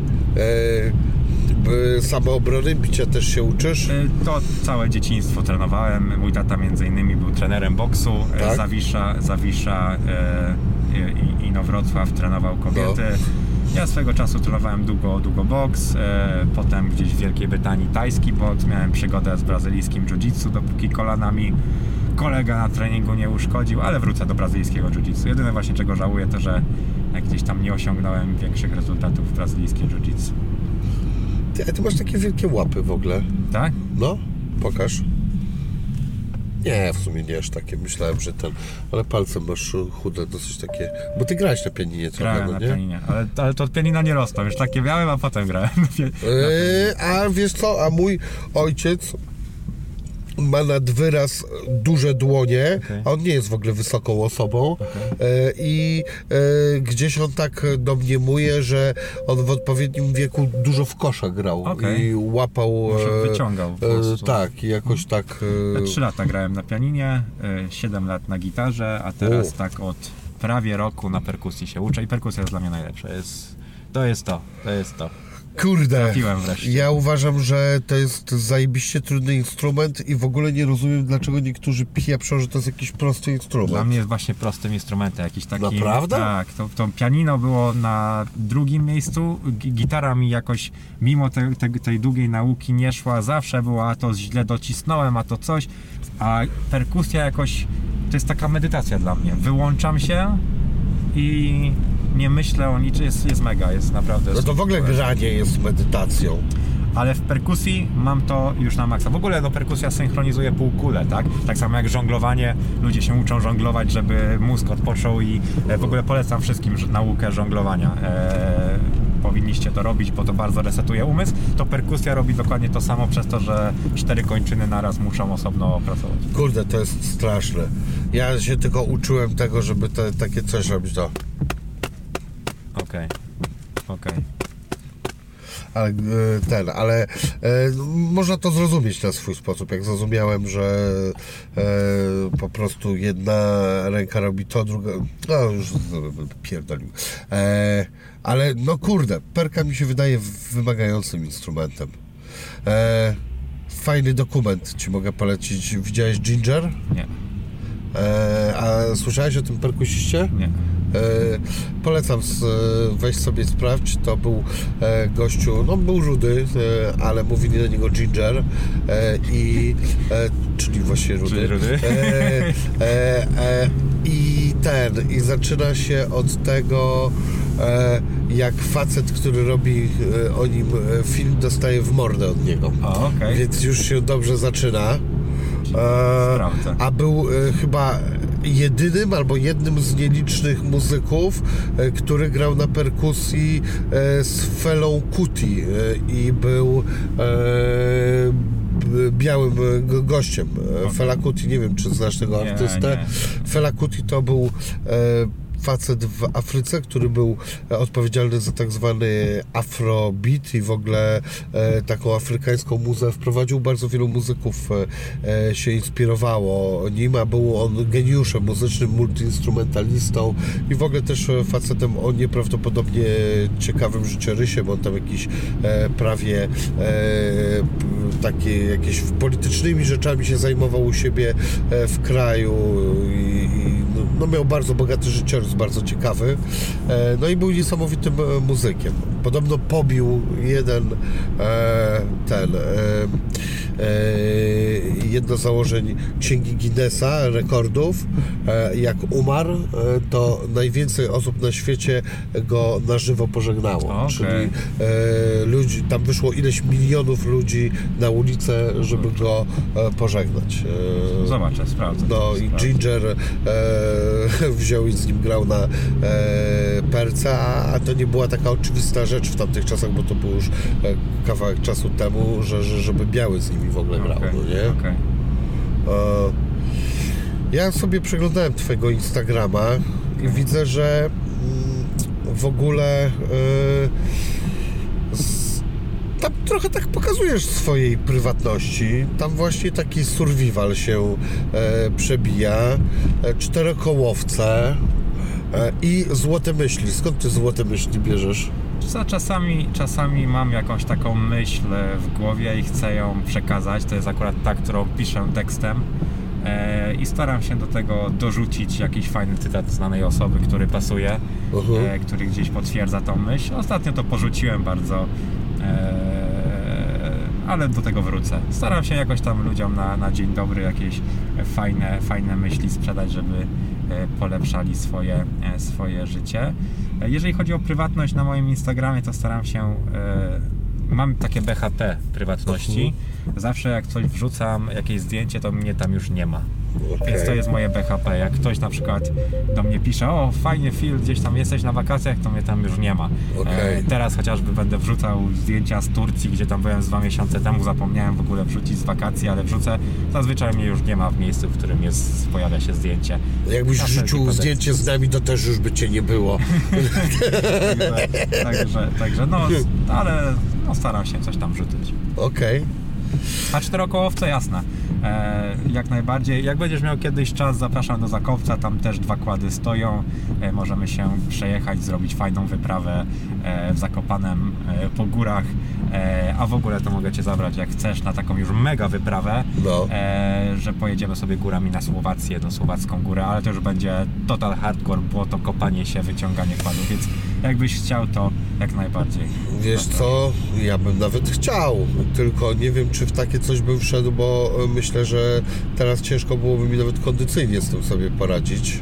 E, Nie ma jakiegoś to super problemu z tym, nie? No, To- ale to- jakby też, e, wiesz co, no jak widzisz, to sportowców nie należy w tym momencie. Cały czas tam jakąś aktywność uprawiam, ale to jest, Ale jak wiesz coś, co, to pisz do mnie, zapraszam i, i możemy coś zorganizować, jak, jak Ci się kłady podobają. A jak lubisz chill, to w lato nad jeziorko zapraszam, popływamy sobie jachcikiem. Jak Wiesz lubisz, co, e, nie, kłady mi się bardzo podobają, chociaż mam śmieszne doświadczenie z nimi. Kiedyś zachowałem się po prostu jak gówniarz i e, przyszedłem na e, urodziny mojego kolegi, które odbyły się w bardzo fajnym miejscu w to się nazywa e, chyba Polana Harcerska w Szczecinie, jest po prostu w środku lasu. Okej. Jest polana, ale e, ona jest tak przystosowana, że tam można zrobić ognisko, wszystko i to jest jakby dozwolone przez e, miasto.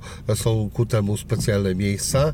No i on tam zrobił sobie takie urodziny i ktoś przyjechał na kładzie tam.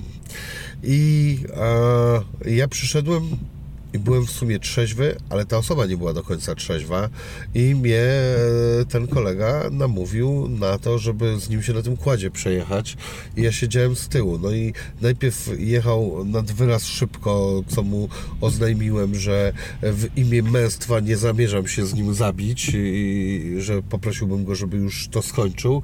I on w ostatnim momencie, jak zawrócił i już wracał na miejsce, to postanowił mi jeszcze pokazać, jakim jest kozakiem i wjechać w to e, ten, pod górkę e, tym Okej. e, kładem.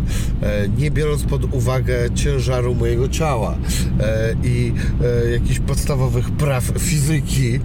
No i po prostu ten kład się na nas wywrócił. Dzięki Bogu nie na nas, tylko on zrobił jeszcze w ostatnim momencie jedną dobrą rzecz, że go odkopał nogami Okej. i, i poleciał. No jakby też cała maszyna się na nas zwaliła, no to, to, to nie byłoby e, zbyt e, fajne. Natomiast e, same kłady e, wydają mi się super, no nie? Jak coś, to jak będziesz miał ochotę, dawaj znać, możemy coś zrobić. Nie ma problemu. A e, to mówisz, że przy Zakopcu gdzieś tam również sobie stacjonujesz. Zakopane Zimą też... mieszkam w Zakopanem, latem mieszkam, staram się nad jeziorkiem, Mhm. jesień spędzam poza Polską głównie. O, bardzo mądrze. To, Kilka dni to... temu z Brazylii wróciłem właśnie i za tydzień wyjeżdżam teraz do Maroko, wracam z Maroko i będziemy jechali na Sylwestra, najprawdopodobniej na Ibizę i gdzieś tam zaczynam potem po Sylwestrze sezon zimowy w Zakopanem. No kurde, Zakopane cudowne miejsce. Bardzo, e, bardzo lubię ten. Urokliwe. No tak. I e, urokliwe i rozrywkowe. Tylko te górki dziadowskie, znaczy w sensie górki są super, ale e, że oni tam e, porządnych wyciągów nowych nie zrobią. Zamykają No w ogóle wyciągi, nie? Naprawdę? Zamykają, możliwe, że Szymoszkowa się będzie zamykała, takie plotki A. e, chodziły, to, no tak, tak. Po, po co takie rzeczy w ogóle? Przecież to bez sensu. Także, no ale jak, jak Gubałówkę zamknęli zjazd, no to i A jest już zamknięty? Tak, no Zjazd na Głowówce już jest zamknięty? Nie, nie ma, już dawno. Już Żartujesz? No dawno nie ma, nie? Także jakby mi ktoś powiedział przed tym, że Szymoszkową zamknął, to bym nie uwierzył. Swoją drogą ulubiony stok naszego prezydenta. E, często przyjeżdża na Szymoszkową i wtedy jest Pewnie dlatego- 350 ten, furgonetek policyjnych, radiowozów stoi i, i nie można pojeździć, bo on jeździ. E, w każdym razie mam nadzieję, że nie zamkną, bo to jest z 800 metrów od mojego pensjonatu. Czasami sobie z buta po prostu chodzę na dechę. Na snowboardzie Na śmigasz? snowboardzie śmigam. No ja, ja deskowy całe życie byłem, deskorolka. A, jako właśnie, ja słyszałem, że ty na deskorolce jeździłeś. Tak, na deskorolce Jaki jeździłem. najlepszy k- trik robiłeś? E, Variala robiłem, e, kickflipa, heel flipa. No najlepszy to był Varial. Raz mi się udało 360 flipa wylądować. No tak, byłem powiedzmy w miarę okej jak na tamte czasy, nie wiesz, to były czasy, gdzie grałem w Tonego Hołka Pro Skater 2 i, i wszyscy myśleli, że są jakimiś Erikami, Kostonami, Tonami, No? Hołkami i tak dalej, nie? Więc e, wtedy też miałem długie włosy, grałem na gitarze elektrycznej, no i też deskorolka po drodze. Był taki okres w moim życiu. E, a e, oglądasz czasami teraz nowoczesną deskorolkę? E, nie, nie, nie, nie. Już Kurde, nie, już. polecam ci. Ale jakieś X Games, coś takiego? Nie, pieprzyć X Games i w ogóle e, wszystkie zawody i tego typu rzeczy. E, filmy z ulicy normalnie na... E, ja ci powiem, że ja u, oglądam e, po prostu na Instagramie te A, e, krótkie filmiki i jak ja kończyłem jeździć, to mi się wydawało, że to już po prostu wszystko osiągnięto w tym temacie. A teraz ludzie e, robią takie rzeczy, że to się w głowie nie mieści. To jest w ogóle. Tak, jakieś wiesz, kiedyś, nie wiem, double kickflip to była niezła rzecz. Tak, Zrobiłem to zresztą kiedyś. E, a teraz robią jakieś, ja nie wiem, po czwórne czy po piątne flipy, co to się w głowie nie mieści. I jeszcze jakieś tam potem kombinacje trików. e, Dzieci to już w ogóle takie trzaskają rzeczy, że to straszny jest rozwój, e, e, jeśli chodzi o, o te sporty. Ale to też jest mental, wiesz, bo kiedyś tak było z biegiem na 100 metrów, już nie pamiętam dokładnie jaki to był czas, No. ale ludzie myśleli, że nie jest człowiek fizycznie w stanie jakiegoś tam czasu osiągnąć. Nie, Aha. kompletnie nie wiem, strzelam teraz No. 9 sekund. No, Człowiek okej. nie jest w stanie pobiec na 100 metrów szybciej niż 9 sekund. I takie było założenie, że po prostu fizyka ludzka na to nie pozwala i nikt tego nie mógł zrobić, aż w końcu jeden zawodnik pobiegł, to w ciągu tego roku, w którym on to zrobił, już kilku pobiegło i nagle ludzie zaczęli to biegać, bo się mózg ludziom otworzył, że można. Więc, e, więc dużo też psychika ludzka, e, ludzka daje, nie? E, że, że jak człowiek myśli, że da się, to się, to się da, nie? Ja pamiętam jakim osiągnięciem była 900 tonego hołka, jak 900 stopni zrobił, to 2,5 obrotu chyba było. Teraz ludzie trzaskają to na rampach i wiesz, i to robią między jednym a drugim trikiem, nie? On gdzieś tam się roz, musiał rozbujać kilka razy i dopiero zrobił 900, jeszcze ledwo wylądował.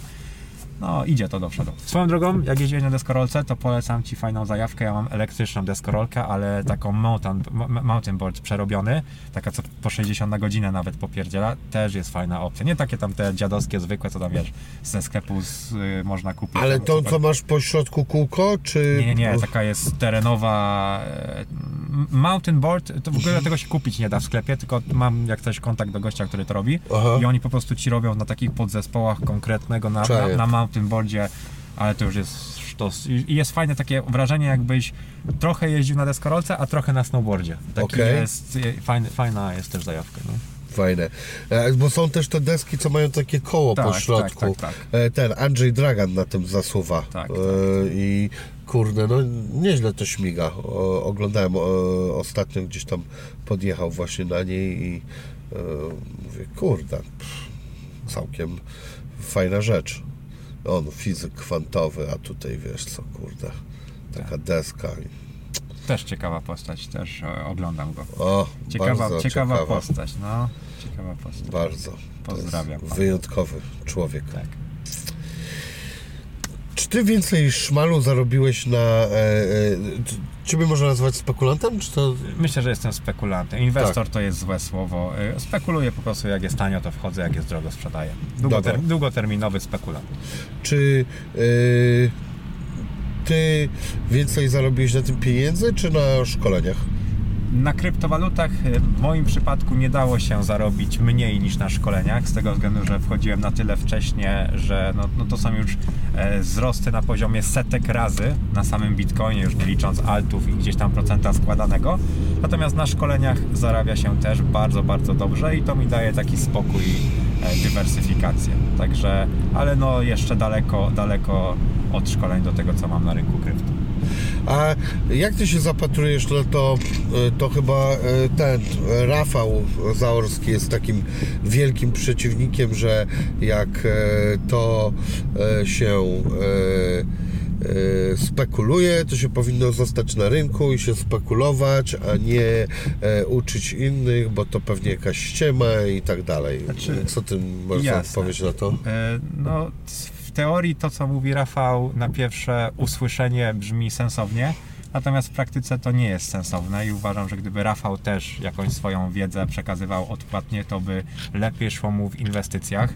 E, Z tego względu, że jedno drugiego nie wyklucza. To jest troszeczkę tak, jakby mówić, że skoro Robert Lewandowski gra dobrze w piłkę, to nie powinien maszynki do golenia reklamować, albo można powiedzieć, że skoro musi reklamować maszynkę do golenia, to znaczy, że nic nie zarobił na piłce e, nożnej. Ja Ludzie- bym powiedział, że trosze, ja bym trochę inną zbudował e, tą porównanie, bo e, to to jest dodatkowa rzecz, którą robi, a właściwie to są pieniądze, które leżą w jego przypadku niemalże na ulicy, czyli ktoś mówi, masz pan tu szmal i trzeba wpaść na 3 godziny zdjęć. E, natomiast e, E, Tutaj ja bym to bardziej porównał, no jednak jest wielu specjalistów, którzy dają, e, no nie wiem, chociażby na uczelniach, no kto na tych Harvardach i jakichś innych e, szkołach e, tam e, uczy, no przecież tam czasami przychodzą zajebiści praktycy tacy w ogóle topowi, no nie? I mówią dokładnie o zawodzie, który wykonują. No w każdym razie ludzie zawsze dzielili się na tych, którzy chcą uczyć się na swoich błędach, e, no i na tych, którzy chcą się uczyć na błędach cudzych. Ja na szczęście jestem tą osobą, która jak może to korzysta ze, e, eks- z ekspertyzy e, ludzi, którzy się znają na swojej dziedzinie i tak samo mam swojego trenera personalnego, mam człowieka, który zajmuje się moją suplementacją i sam nie szukam po internecie, jakie suplementy e, mam brać. Tak samo e, korzystam z wiedzy, z, wiedzy, z wiedzy różnych ludzi. No i gdybym ja zaczynał swoją przygodę na rynku kryptowalut i mógł skorzystać z wiedzy innych ludzi, to bym to zrobił. Niestety zaczynałem tak, że musiałem się uczyć na swoich błędach. Ja rozumiem jakby podejście Rafała, że i, i, i to, to myślenie, że jakbym zarabiał na rynku, to byś nie musiał sprzedać szkoleń, tyle że w praktyce to się ma nijak do, do tego, jak wygląda realny świat, bo dla przykładu, kto jest według Ciebie lepszym inwestorem? Ktoś, kto włożył 10 tysięcy złotych i wyciągnął z rynku 100 tysięcy? Czy ktoś, kto wrzucił milion i wyciągnął dwa? No ten wcześniejszy. Tak. Ale teraz z drugiej strony mówi, że wcześniejszy, bo zarobił razy 10, a No. tamten tylko razy 2. Ale znowu w inwestycjach jest tak, że ten, który włożył milion, ma jaja, żeby zainwestować milion, a ten, który ma 10 tysięcy, może nie ma jaj, by zainwestować milion, bo gdyby włożył milion, to by podejmował zupełnie inne decyzje inwestycyjne e, i by przegrał. Znaczy, I, no to- i jest, jest spór. Kto to- jest lepszy? Ten, kto, wiesz, niby jeden zarobił milion, a drugi tylko 90 tysięcy, tak? Czy 100 tysięcy. Ale ten znowu zrobił razy dwa, ale ten razy 10, ale ten znowu może większymi kwotami.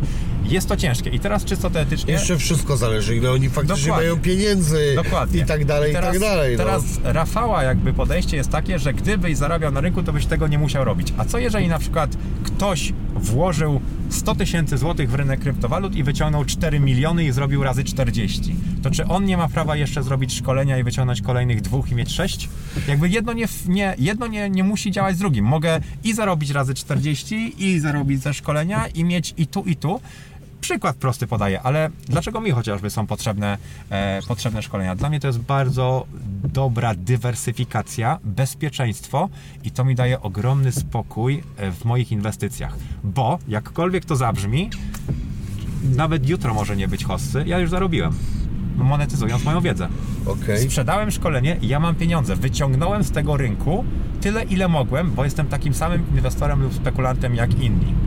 Ja dzięki temu mam spokój, mogę podejmować zupełnie inne decyzje inwestycyjne w, moim, e, w moich inwestycjach, mogę grać jak gruba ryba, nie muszę być inwestorem, który musi się dorobić, mogę grać spokojniej, a przez to zarabiam jeszcze więcej pieniędzy. I moje pieniądze robią pieniądze i ja nie tylko skończyłem na przykład na samych szkoleniach, ale ja jeszcze wykorzystałem faktycznie technologię blockchain i zrobiłem tokenizację. Dzięki temu przejąłem udziały w biznesach takich jak chociażby giełda kryptowalutowa.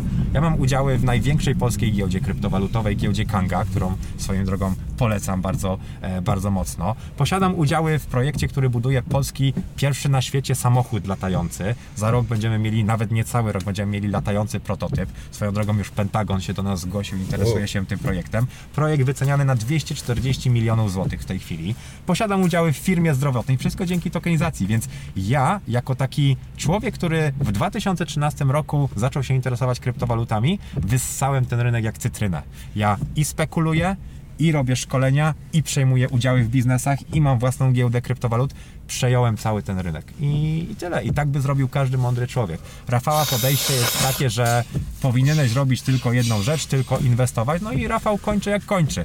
Raz ma mieszkanie, raz jest bankrutem i się wyprowadza i popierdziela w laczkach z Lidla, raz mieszkanie sprzedaje. Każdy ma jakby swoją drogę, ja się z tym nie zgadzam. Na szczęście wielu moich kursantów także. No i tyle. No, nie, nie wydawało mi się, że tam jakoś e, Rafał sobie radzi, ale też nie, nie, nie sprawdzam Rafał sobie jego... radzi za cudze pieniądze, tylko, E. tylko wtedy mu wychodzą inwestycje, za swoje jakoś mu nie idzie. Ciężko mi, e, że tak powiem, nad tym e, dyskutować. Pozdrawiam, pozdrawiam E, natomiast e, wiesz co, ja się zastanawiałem, czy jemu nie chodzi o to, że czasami Zdarza się to akurat pewnie w wielu dziedzinach, że za nauczanie się bierze ktoś, komu nie wyszło. Tak jest w szkole większość osób Na to są przykład, teoretycy, tak? No ale teraz zadaniem na przykład w moim przypadku zadaniem kursanta jest sprawdzenie, czy koniecznie to, co mówi, ma sens. I taki człowiek ma do sprawdzenia setki filmów, które są na kanale, sprawdzenie moich predykcji tego, co mówiłem, a co się wydarzyło. Na tej podstawie może podjąć decyzję. Fakty są takie, że to ja mówiłem o tym, że zaraz będzie inflacja, to ja mówiłem o tym, że będą podnoszone stopy procentowe, to ja nagrywałem jako pierwszy filmy o pandemii, o tym, jakie będą skutki ekonomiczne, które YouTube zbanował złoto trafione na dołku, waluty obce trafione na dołku, dwa razy wskazane dołki bitcoina, wychodzenie na górce. Jak ktoś ma mi coś do zarzucenia, to niech, niech zarzucę. Yy, a czy jeszcze poprzez na przykład te szkolenia ty w jakimś tam procencie czy przypadku yy, masz możliwość wpływania w ogóle na rynek? Mam możliwość wpływania na rynek na jedne poszczególne tokeny i robienia tak zwanych pump and dump. Jeżeli wskazałbym na przykład moim widzom, że moim zdaniem warty jest jakiś projekt zainteresowania, to ten projekt potrafi urosnąć 30-50%, bo ludzie od razu się na niego rzucają, bo konieczny powiedział. Eee, więc jak najbardziej mam, mam, mam takie możliwości. Tak, ten rynek nie jest na tyle płynny, by, by, bym nie miał takich możliwości. Okay. Większość twórców takie możliwości jak najbardziej ma. Jedni to wykorzystują, inni nie. Eee, ale no 300 tysięcy widzów, inwestorów, jak wpłaca kapitał, jest w stanie dźwignąć rynek bez problemu. Lub no, to już ponad 300 chyba masz tam tych e, subskrybentów. 330 tysięcy. A, no.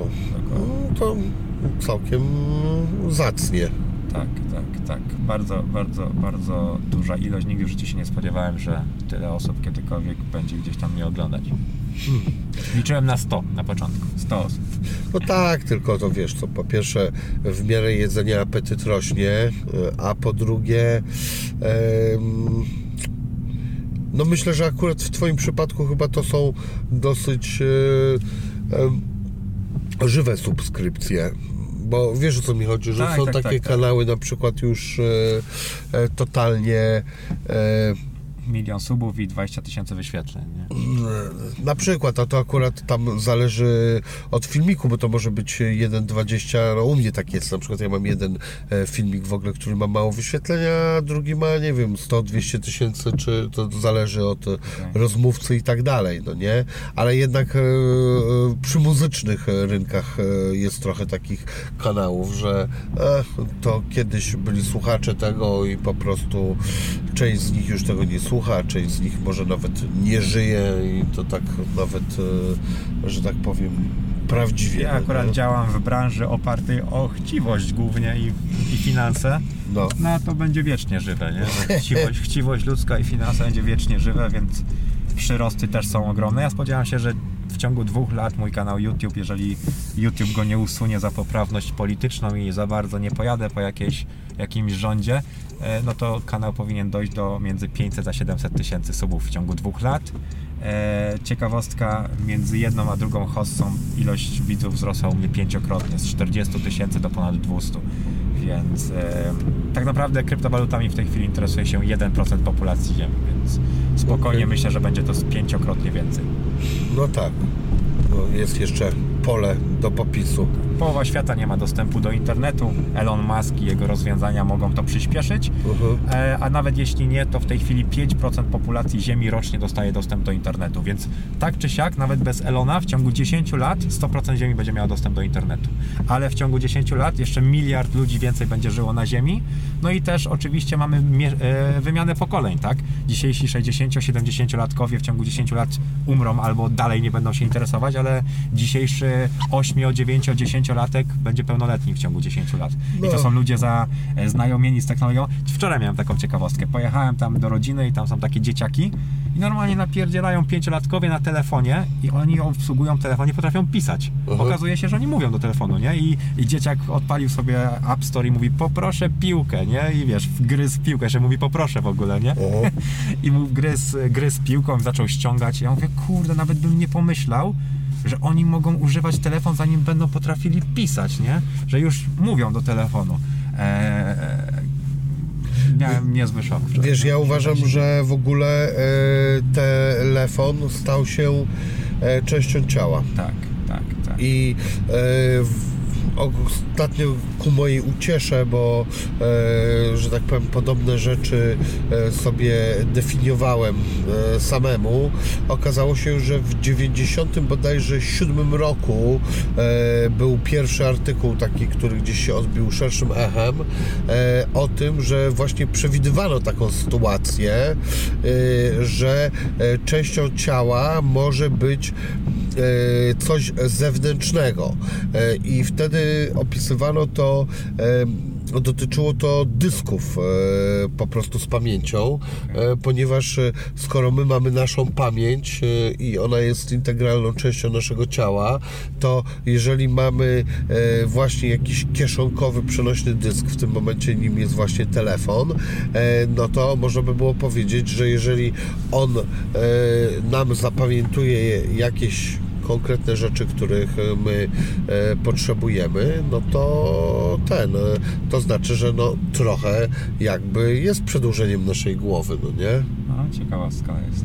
No to, to, to takie trochę filozoficzne podejście, ale Szczerze myślę, E. że telefony znikną prędzej czy później, że, że my jesteśmy w etapie przejściowym no, i dojdziemy do etapu, że już nie będą istniały telefony, tylko będzie to na przykład w formie chipa albo w, w okularach, e, albo jakoś tak jak Elon Musk te neuralinki robi, że w koniec końców będziemy wyświetlali to w swoich oczach, a nie będziemy tego czegoś trzymali. Tak jak nie ma już Discmanów, Walkmanów, e, dojdziemy do jakby do tego, do tego etapu, nie? Tak. I myślę, że to nie jest daleko, nie? w, to jest właśnie moim zdaniem główne pytanie, bo e, proszę Państwa, wrócimy do tego tematu po reklamie. A reklama jest taka, że jeżeli nie wymieniliście e, sobie e, opon w aucie, to wejdźcie na e, sklep opon.com i wymieńcie opony, bo już wiosna nadchodzi, zi- jesień i zima. A jeździmy dzisiaj Panamerą dzięki firmy cylindersi.pl. Wracamy do e, tematu. E,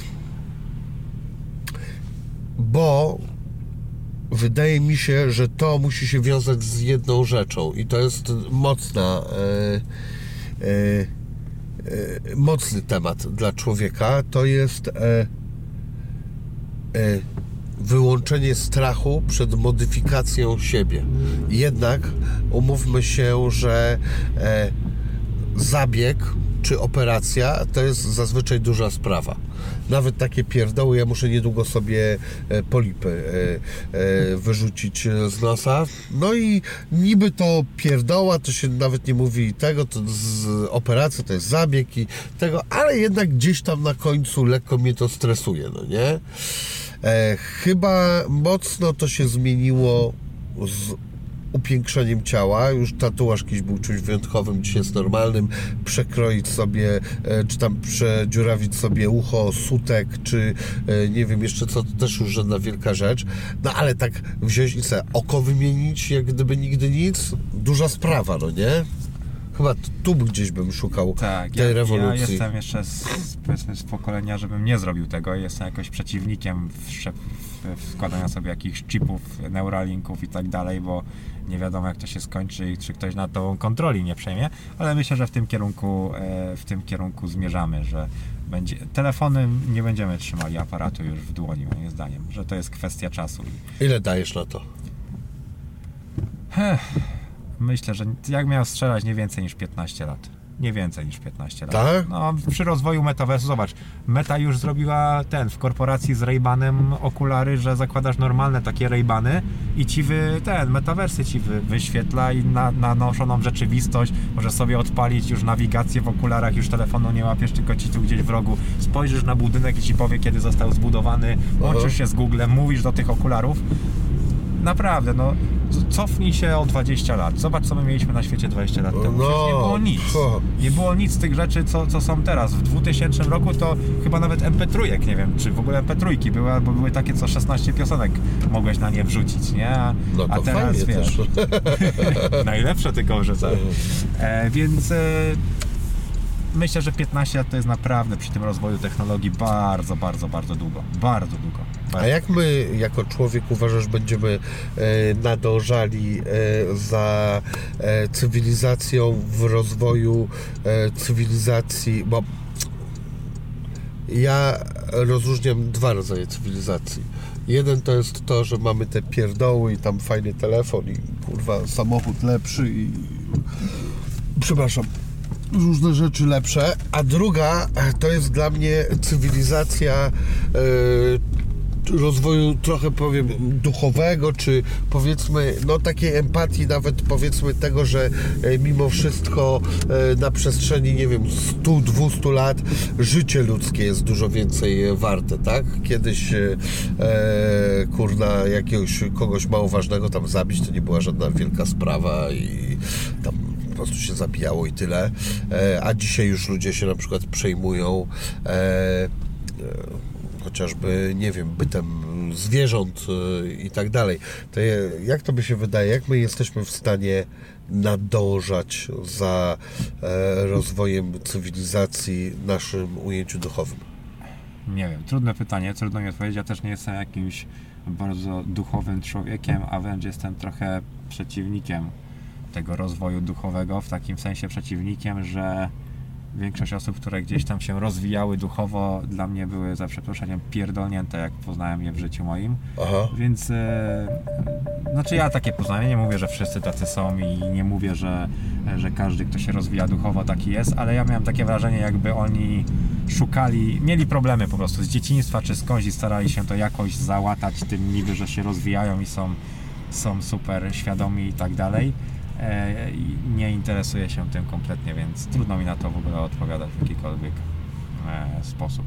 No wiesz, pytam się Ciebie dlatego, że mimo wszystko te rzeczy też mają e, e, swoje potem odzwierciedlenie nawet w rynkach e, i w zachowaniach e, właśnie ludzi. No wiesz, gdyby byli mniej chciwi, to Twój kanał będzie się gorzej rozwijał.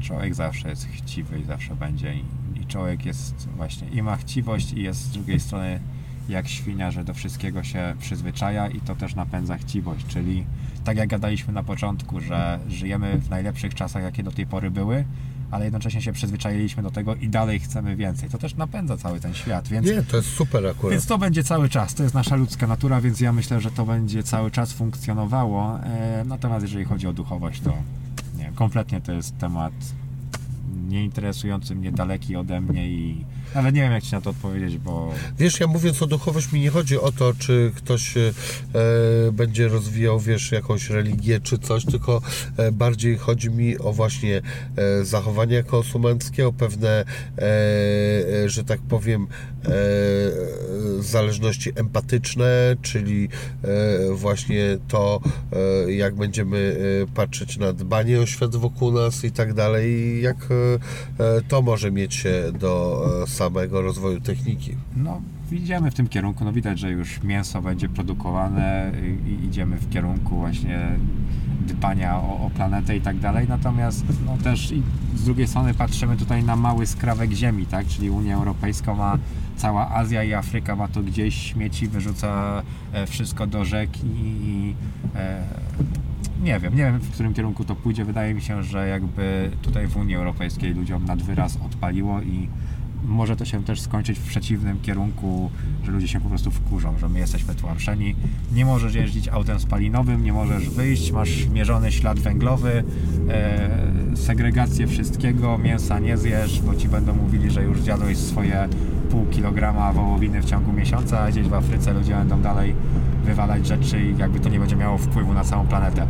Więc też może się to odwrócić. Ludzie powiedzą, że pierdzielę to i się na to nie zgadzam, ale nie wiem, trudno mi, kompletnie nie mój temat. No a jeszcze będąc przy Twoim e, temacie, na przykład e, e, samym e, kanale, to e, czy zastanawiałeś się, no podejrzewam, że tak, e, jak e, może się rozwijać temat e, poprawności politycznej, który e, może właśnie doprowadzić do tego, że w którymś momencie e, na przykład się okaże, że e, Ty, ja, czy jeszcze ktoś inny prawie o niczym nie jest w stanie e, wypowiadać się e, na takim e, popularnym e, kanale, bo, bo wszystko będzie zahaczało o, Tak, e, o coś, czego nie wolno. Tak, e, no i już e, zresztą tutaj wczoraj widziałem wpis Mendzena, który gdzieś tam zaznaczał, że już w Unii Europejskiej starają się ograniczać wolność słowa i już jacyś youtuberzy w Polsce nawet najprawdopodobniej zostali opłaceni i e, nagle wszyscy wypuścili filmy, jak to oni cierpią z powodu hejtu i że powinno się to wszystko kontrolować i tak dalej. E, widać, że no, nawet taka pierdoła, jak dzisiaj mówiłem, no ja nie mogę powiedzieć tego, czego nie mogę powiedzieć, tylko muszę powiedzieć trzeci największy konflikt na świecie, bo jakbym powiedział to tak jak ten, to byś miał zaraz ograniczone zasięgi. Nie mogę użyć słowa na W, e, nie, mogę, nie, mogę, nie mogę mówić takich rzeczy, no bo, bo YouTube banuje, mimo że chcemy mówić, e, wiesz, jakbyśmy o rowerach gadali, to nie mogę powiedzieć o tej części, Wiadomo. e, którą, na którą się kładzie nogę, bo też będziesz miał bana, mimo że o tym w ogóle nie mówimy. E, więc na pewno jest to blokowane. Swoją drogą ciekawostka, gdy wybuchła najsłynniejsza choroba na świecie, też muszę to w ten sposób powiedzieć, Mhm. e, nagrałem taki film, e, nie mogę tytułu też powiedzieć, e, który obejrzało 2,5 miliona ludzi.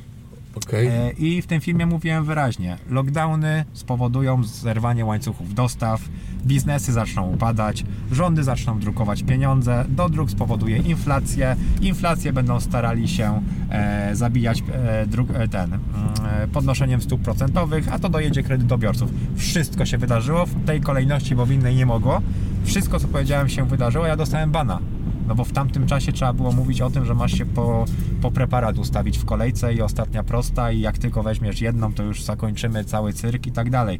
Więc, no i teraz ja miałem rację, to się wydarzyło, a filmu nie ma i ja do tej pory mam na YouTubie ostrzeżenie i teraz jest akcja taka, że jak jeszcze raz takie ostrzeżenie dostanę, to mam zakaz tydzień publikowania treści, a jeszcze raz to będzie miesiąc, a jeszcze raz to nie mam kanału na przykład, nie? I, i koniec końców ja miałem rację, Zuckerberg też się przyznał, że na Facebooku blokowali prawdziwe informacje, bo im rządzący kazali, rzeczy, które się okazały prawdą. Ale ja i tak dalej mam bana, nie? Więc y, no dochodzimy do sytuacji, w której już no, nie możemy mówić o, o rzeczach, o prawdzie tak naprawdę. Więc, y, Ale to też Ciężki- chyba jest e, troszeczkę też em, ustawione e, z punktu widzenia danego kraju, no nie? Możliwe, możliwe, że tak jest. No ja mówię o tym, co ja mam na moim kanale i w Polsce. No i Co innego wolno w Polsce, co innego wolno w Niemczech. tak, ale no. To e, są zupełnie inne sprawy. Ja, ja tak mam. Tak? Mam bana za to, że powiedziałem, że będziemy mieli inflację, podnoszenie stóp procentowych i że lockdowny są e, złe i guzik dadzą, po czym się okazało, że guzik dały, a inflację mamy, kredyty ludzi dojeżdżają, nie? Ale, ale ja z banem zostałem. Więc e, no, no niestety. E, ale ja jakby biorę to na klatę i mogą mi usunąć kanał, nie zależy mi jak na tym. E, nawet swoją drogą ciekawostka była, bo wtedy przebijaliśmy 200 tysięcy subów. I Aha. chyba miałem 199 tysięcy subów i jeszcze napisałem na Twitterze, że mam ten film. Co oni mi tu piszczą? Jest zielone, Tak. ludzi przepuszczam. E, mam, e, mam, e, mam ten film gotowy i czekałem jak wleci 200 tysięcy i napisałem, że wypuszczę ten film jak wleci 200 tysięcy, tam ile set jeszcze subów zostało. Aha. Kwestia jednego dnia dosłownie. Mhm. Mówię, bo głupio by było dostać bana jak miałem 199 tysięcy, nie? I wiesz, wtedy bym do końca życia mówił, no miałem prawie 200 tysięcy subów na kanale, więc poczekałem, wleciało 200 i walnąłem ten, ten film, no i po 2,5 miliona wyświetleń dostał bana, bo mówiłem o rzeczach, których wtedy nie można było mówić. E, No, także no, poprawność ta polityczna bardzo mocno się rozwija i, i, i myślę, że dojdzie do sytuacji, w której nie będziemy mogli o niczym mówić. No, może to będzie taka znowu sinusoida, a potem znowu będzie jakieś zelżenie, no nie? Technologia blockchain też gdzieś tam nam pozwala w tym wszystkim, bo istnieją takie portale społecznościowe oparte o technologię blockchain, gdzie nie ma cenzury i gdzie można mówić o tym, co się myśli faktycznie. Cholera, to dosyć trudne rzeczy, bo z drugiej strony oczywiście totalny brak e, cenzury, no to e, też no przepraszam, nie tędy droga, to ktoś może, wiesz, no, szerzyć e, Można, tak. e, pornografię jakąś Tak, niewłaściwą tak, i tak dalej, no nie? No, trzeba znaleźć ten złoty środek. Ja jestem, Ciężko. ja jestem strasznym wolnościowcem, takim prawdziwym wolnościowcem, a nie jak partia wolnościowa, która nie jest wolnościowa, a mówi, że jest wolnościowa. Ja uważam, że każdy powinien móc robić wszystko, co chce, ale wszystko totalnie, póki nie szkodzi komuś innemu. E, ale No to i w tym momencie wszystko? I teraz, ucina się całą masę rzeczy, które chce się robić. tak, no ale powiedzmy, wiesz, jak chciałbyś ćpać, ćpaj, nie? Jak chcesz na przykład skończyć gdzieś tam jako bezdomny, masz prawo, nie? Jakby nie zabraniałbym... E, Tu mógłbym z tobą dyskutować. ja, E, ja jestem za totalnym pozwoleniem na, na wszystko, póki nie szkodzisz drugiej osobie. No ale nie? właśnie Więc- chodzi o to, że w którymś momencie zaczniesz e, szkodzić drugiej osobie, bo jak się dobrze rozećpasz, to możesz doprowadzić się do takiego poziomu, w którym będziesz miał wszystko i wszystkich w dupie, więc... No to wtedy tutaj musi z karą śmierci jednocześnie, żeby, żeby ludzie też wiedzieli, co, z czym to się wiąże. No. Więc za karą śmierci też jestem jak najbardziej. O, tu duży wątek wjechaliśmy, chyba go sobie odpuścimy, bo jest dużo za i dużo przeciw e, temu. Jedno to to, że jest cała masa ludzi, którzy e, ten, którzy niewinnie zostali skazani na karę śmierci, Tak, nie? tak, ale jest też masa ludzi, którzy zostali zamordowani, bo jej nie ma. I ja uważam, że więcej ludzi. Pro, prosty przykład e, komendy, tego Tomasza Komendy, Tak. który został niewinnie skazany. Tak. Jasne, jak najbardziej został niewinnie skazany, ale ja uważam, że więcej ludzi. Więcej ludzi cie- cierpi z powodu tego, że nie ma tej kary śmierci, jest mordowanych e, i są różne inne dziwne rzeczy robione im, e, bo, nie, bo jej nie ma.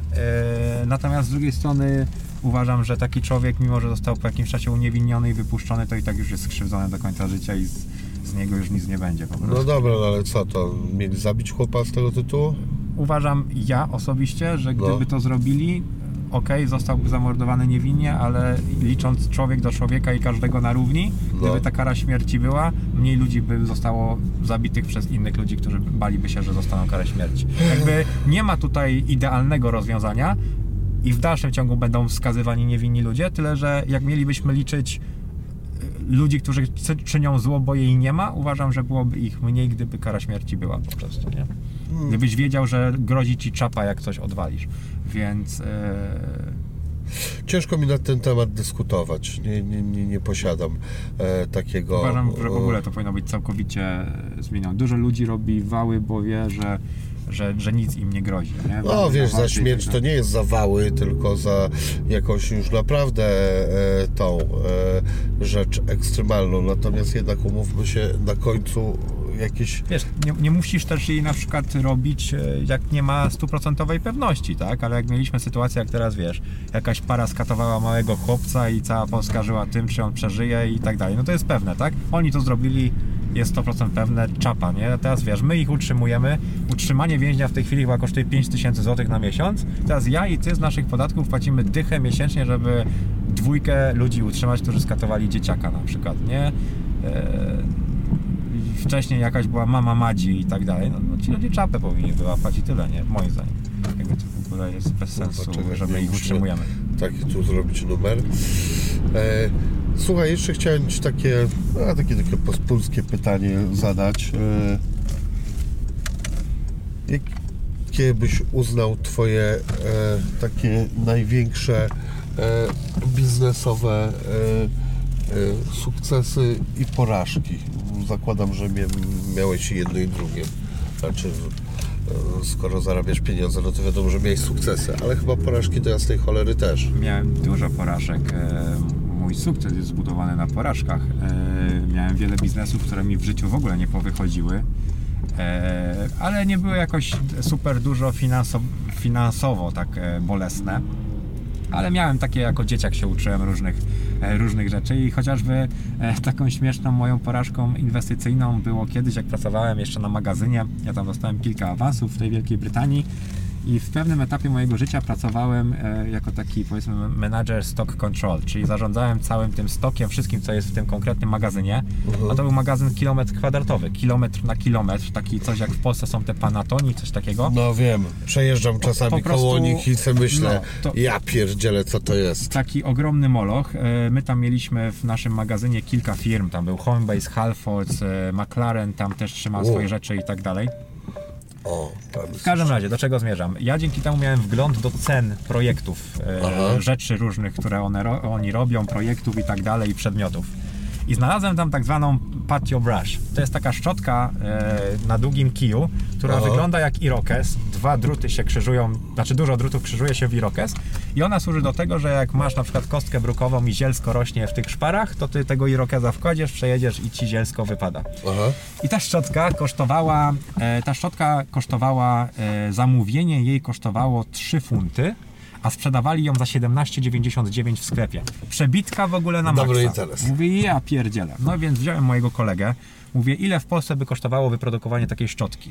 Pacio E, brasza, poje- no. Pojechaliśmy gdzieś tam w Polsce do magazynu, który robi takie szczotki druciane. Zrobiliśmy z lepszego drewna szczotkę, z lepszego drutu, jeszcze nierdzewnego. Jeszcze dodaliśmy taki tip na końcu, taki metalowy, że jeszcze można było podważać tą, tą, tą ziemię. I wyprodukowanie tej szczotki kosztowało w Polsce poniżej złotówki. Ja mówię, Co ty gadasz? ja to pierdzie... kiedy to było? To było w 2010-2011 roku, jakoś tak. Tak E, tanio kosztowało? No wiesz, no hurtowo jak ją produkujesz, tak? No wiadomo. Kurwa, i tak tanio Złotówkę, strasznie. No to jest kawałek trzonka drewna, Mm. kostka drewniana i druty skrzyżowane w ten sposób. Wbit, Okej. Wbite pod takim kątem. W każdym razie to kosztowało około poniżej złotówki. Ja mówię tak, oni to kupują za 5 zł, my to mamy za złotówkę. Jak my im to opierdzielimy nawet za 2 zł, to my mamy 100% bicie. Oni to mają w tym momencie o wiele taniej. Mówię, no Mhm. biznes idealny. Zamówiliśmy 50 sztuk próbnych, żeby to wszystko No. im pokazać. A ta firma Homebase, w której ja pracowałem, ona zamawiała 50 tysięcy sztuk tygodniowo w okresie wiosennym. Okej. Czyli miałbyś 50 tysięcy złotych tygodniowo przez, nie wiem, 3 miesiące w roku. Co tydzień. Więc no setki tysięcy złotych, miliony złotych. Mówię, kurde, jestem bogaty. Zarobiłem. Miałem tak parę razy w życiu. Mówię, dobra, teraz to jest to. Zarobiłem. Umówiliśmy się na spotkanie z e, gościem, który gdzieś tam zarządzał właśnie, e, czy to przyjmą, czy nie.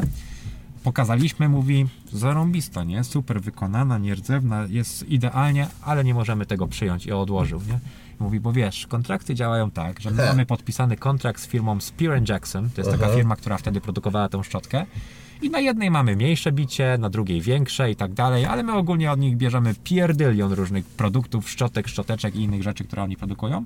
I jeżeli byśmy wzięli to, to byśmy złamali warunki umowy, więc dziękuję. No właśnie. I zostałem z 50 szczotkami w shopie e, i biznesem, który się nie udał. I wtedy się dowiedziałem, że istnieje coś takiego jak kontrakty i nie wszystko jest piękne. Więc miałem takie biznesy. które- Kumoterstwo czasami. Tak, czasami A kumoterstwo. czasami i tak ktoś z kimś seks uprawia. Możliwe, więc, więc, e, więc miałem, miałem taką chociażby wtopę, e, wtopę biznesową. Miałem chociażby też taką wtopę biznesową, że w Polsce chciałem kiedyś swojego, w swoim czasie otworzyć szrot, czyli sprzedawać części samochodowe.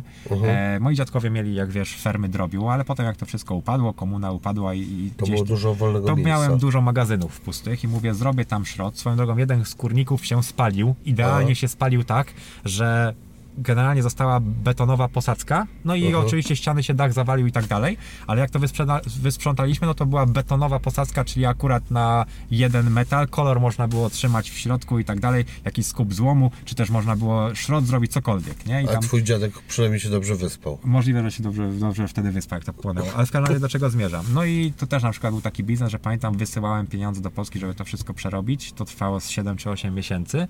E, No i zanim to zrobiliśmy, to się tyle potwierało szrotów w okolicy, że już było bez sensu, żeby to robić. A w budynek zainwestowałem e, chociażby pieniądze. Więc nie- 7-8 miesięcy. Krótko, co? no tak, tylko że wiesz, ja wysyłałem wtedy po 1000 funtów, pamiętam miesięcznie, to było w Polsce jakieś 5-6 tysięcy złotych, ale to było w roku może 2009-10, same moje początki e, w Wielkiej Brytanii, więc to były jakieś pieniądze wtedy, no ludzie zarabiali pewnie z 1500, więc na, na to, żeby to wysprzątać, zrobić, ogarnąć, kraty założyć, tam trzeba było ścianę wykuć, wrota zrobić i tak dalej, starczyło, no ale do tego w tym czasie, jak to zrobiłem, zanim, zanim wystartowaliśmy, to się okazało, że już jest tyle, że się nie opłaca w ogóle tego robić, a chciałem się skupić na vanach, głównie na sprinterach i mieć części do, do sprinterów. Gdzieś tam z kolegą, bo on się tym zajmował, on miał swój autokomis i jakoś tam mieliśmy zrobić, że ja będę inwestorem, który da kasę, on się będzie tym zajmował.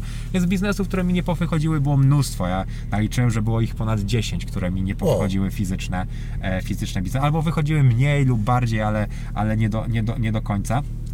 E, więc e, było tego dużo.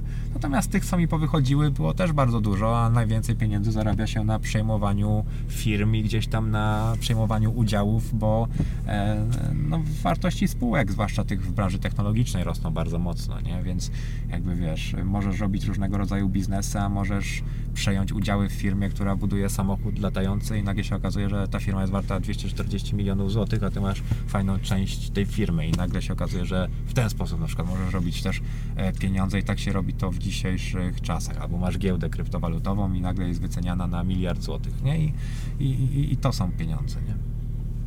A potem pada. A potem pada i, i właściciel ginie i nie wiadomo, co się z nim dzieje. E, tak było wielokrotnie, e, zwłaszcza w Polsce. No. W każdym razie, w każdym razie miałem biznesy, które mi powychodziły, biznesy, które mi nie powychodziły. E, gdzieś tam ta moja przygoda w tym, tym świecie finansów się, się toczyła, ale koniec końców wyszło to na plus. Proszę Państwa, to był mój specjalny gość, Fil Konieczny. Dziękuję Ci bardzo. To Wasz prowadzący wini. E, so.